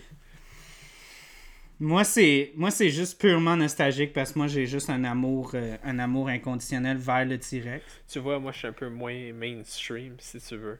Ouais. Moi, je suis trop mainstream. Tu vois, moi, je prends pas l'autoroute, moi, je prends la voie de service. Et je m'en vais voir Mhm. le Vélociraptor avec les enfants. Moi, c'est. Non, la, la... moi, pour moi, la, la scène du T-Rex, ça. ça. Pour moi, ça. ça... je trouve ça important parce que c'est la scène qui a changé le cinéma quasiment pour toujours. Mhm. C'est une scène qui a énormément de tension. Puis ça, ça tu sais, comme tu l'as dit, c'est le showstopper. C'est la, les billets, on les a achetés pour ça. là. Ouais. Puis ils ont pas. Tu sais, on parlait là, de, tu sais, quand t'as des grosses attentes, tout ce que tu peux avoir, c'est être déçu. Ben, t'es pas déçu, cette scène-là. Parce que cette scène-là, c'est quelque chose. La tension qu'il y a là-dedans, les revirements, les choses qui se passent, tu sais, c'est- c'est- c'est puissant. Puis encore là, esti, la- les, les réactions des enfants, parce qu'il y a un vrai tiret sur le set, là. La tête qui bouge, puis le, le mélange des sons qu'ils ont fait, tu sais, c'est un peu de, de lion, c'est un peu de bébé éléphant. Ouais, j'ai entendu ça. Ouais, un peu de bébé J'ai éléphant. entendu Mais aussi baleine aussi. Ouais, il y, a- il y a beaucoup. Euh, non, les, les, les baleines, c'est les, les raptors, c'est beaucoup de dauphins. Ouais, mais apparemment, genre, le, le, son, ben, je sais pas comment le décrire, mais quand le T-Rex, il fait son son, apparemment, il y a un son d'air, que ça, c'est le, le son, genre, de la baleine quand elle, quand, ouais, non, elle, elle sort, euh, justement. Ah, ok. Apparemment, apparemment, ils ont rajouté ça, mais en même Mm. temps, c'était pas comme... Mais en fait, ils l'ont pas rajouté, apparemment, c'était pas voulu, mais que ça a sorti comme ça. Ben c'est ça, non. Puis cette scène-là, tu sais, écoute, ça, ça change le film de bord. Tu sais, le film, euh, c'est plus la même game, là, après cette, cette, cette scène-là. là. Tu comprends vite que c'est comme, OK, là, on est dans marde, puis pour de vrai, là. Ouais. Puis là, euh, c'est c'est ça. Puis, puis non, c'est moi, c'est vraiment une scène qui, qui vient me chercher tout le temps. Je peux la regarder tout le temps. Euh, Je la mets quasiment à tous les jours qu'il pleut. Je veux mettre cette scène-là une fois dans la journée. C'est bon. Parce que je sens juste qu'il y a un. Il y a une. Il y a une atmosphère. Il y a vraiment comme un. C'est vraiment comme la, la scène tellement réaliste, tu sais, du, du. du monstre en dessous du lit, là. Mais pour de vrai, là. Oh oui. Un monstre qui va venir te manger, là, la nuit, là. C'est vraiment une peur primale, là, qui vient prendre. Puis, tu sais, tu te vois à travers les enfants, tu te vois à travers les adultes. Les adultes s'en sauvent pas. Les enfants s'en sauvent pas. Là, c'est une force de la nature, ce T-Rex-là, tu sais. C'est pour ça qu'ils ont voulu le faire si- aussi grandiose que ça. Mhm.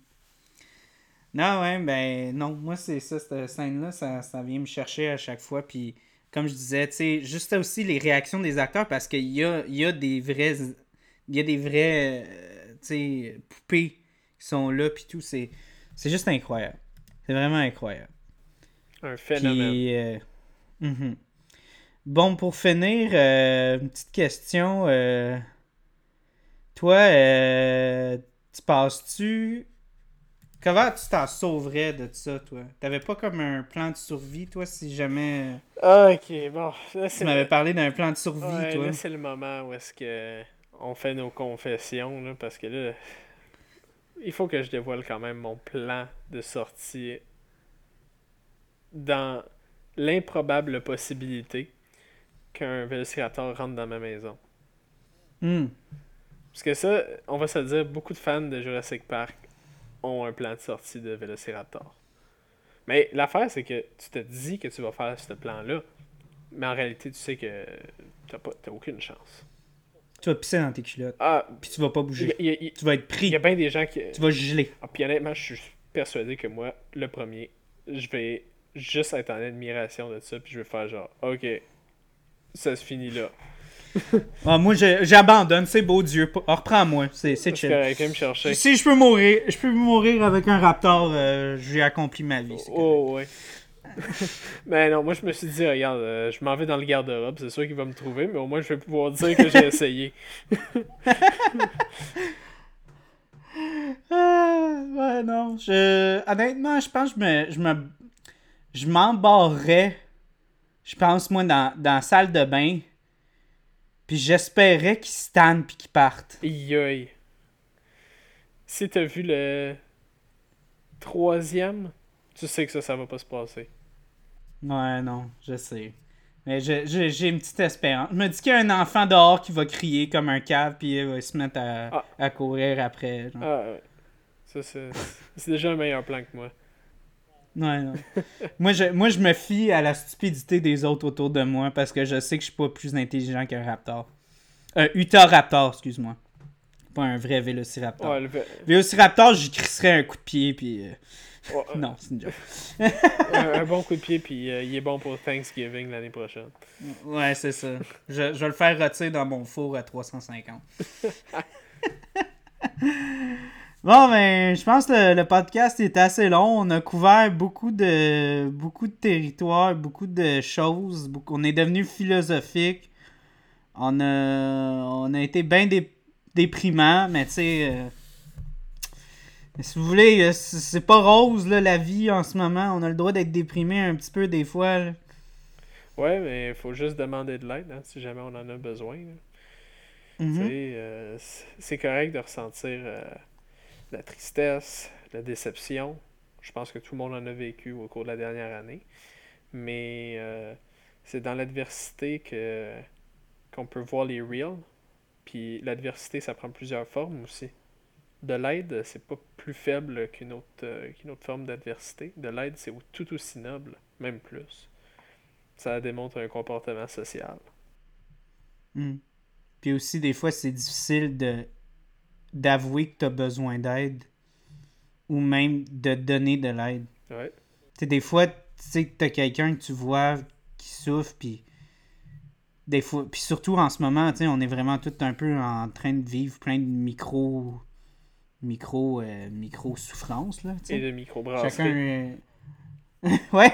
Fait que, tu sais, des fois, c'est difficile de dire comment, ah, ben, le- telle personne passe à travers de ça. Oui, c'est difficile, mais moi aussi, je passe au travers de ça. Fait que, tu sais, je vais arranger mes problèmes. Mais je pense que tu as raison. Je pense que c'est tout en se tenant ensemble qu'on lâche pas. Qu'on lâche pas. Exact, exact. On a, on a plein de, de belles choses à accomplir euh, dans la prochaine année. Faut pas se stopper Mhm. en ce moment. L'année est encore jeune. Il y a de l'espoir qui s'en vient. Euh, lâchez pas euh, d'encourager vos micros.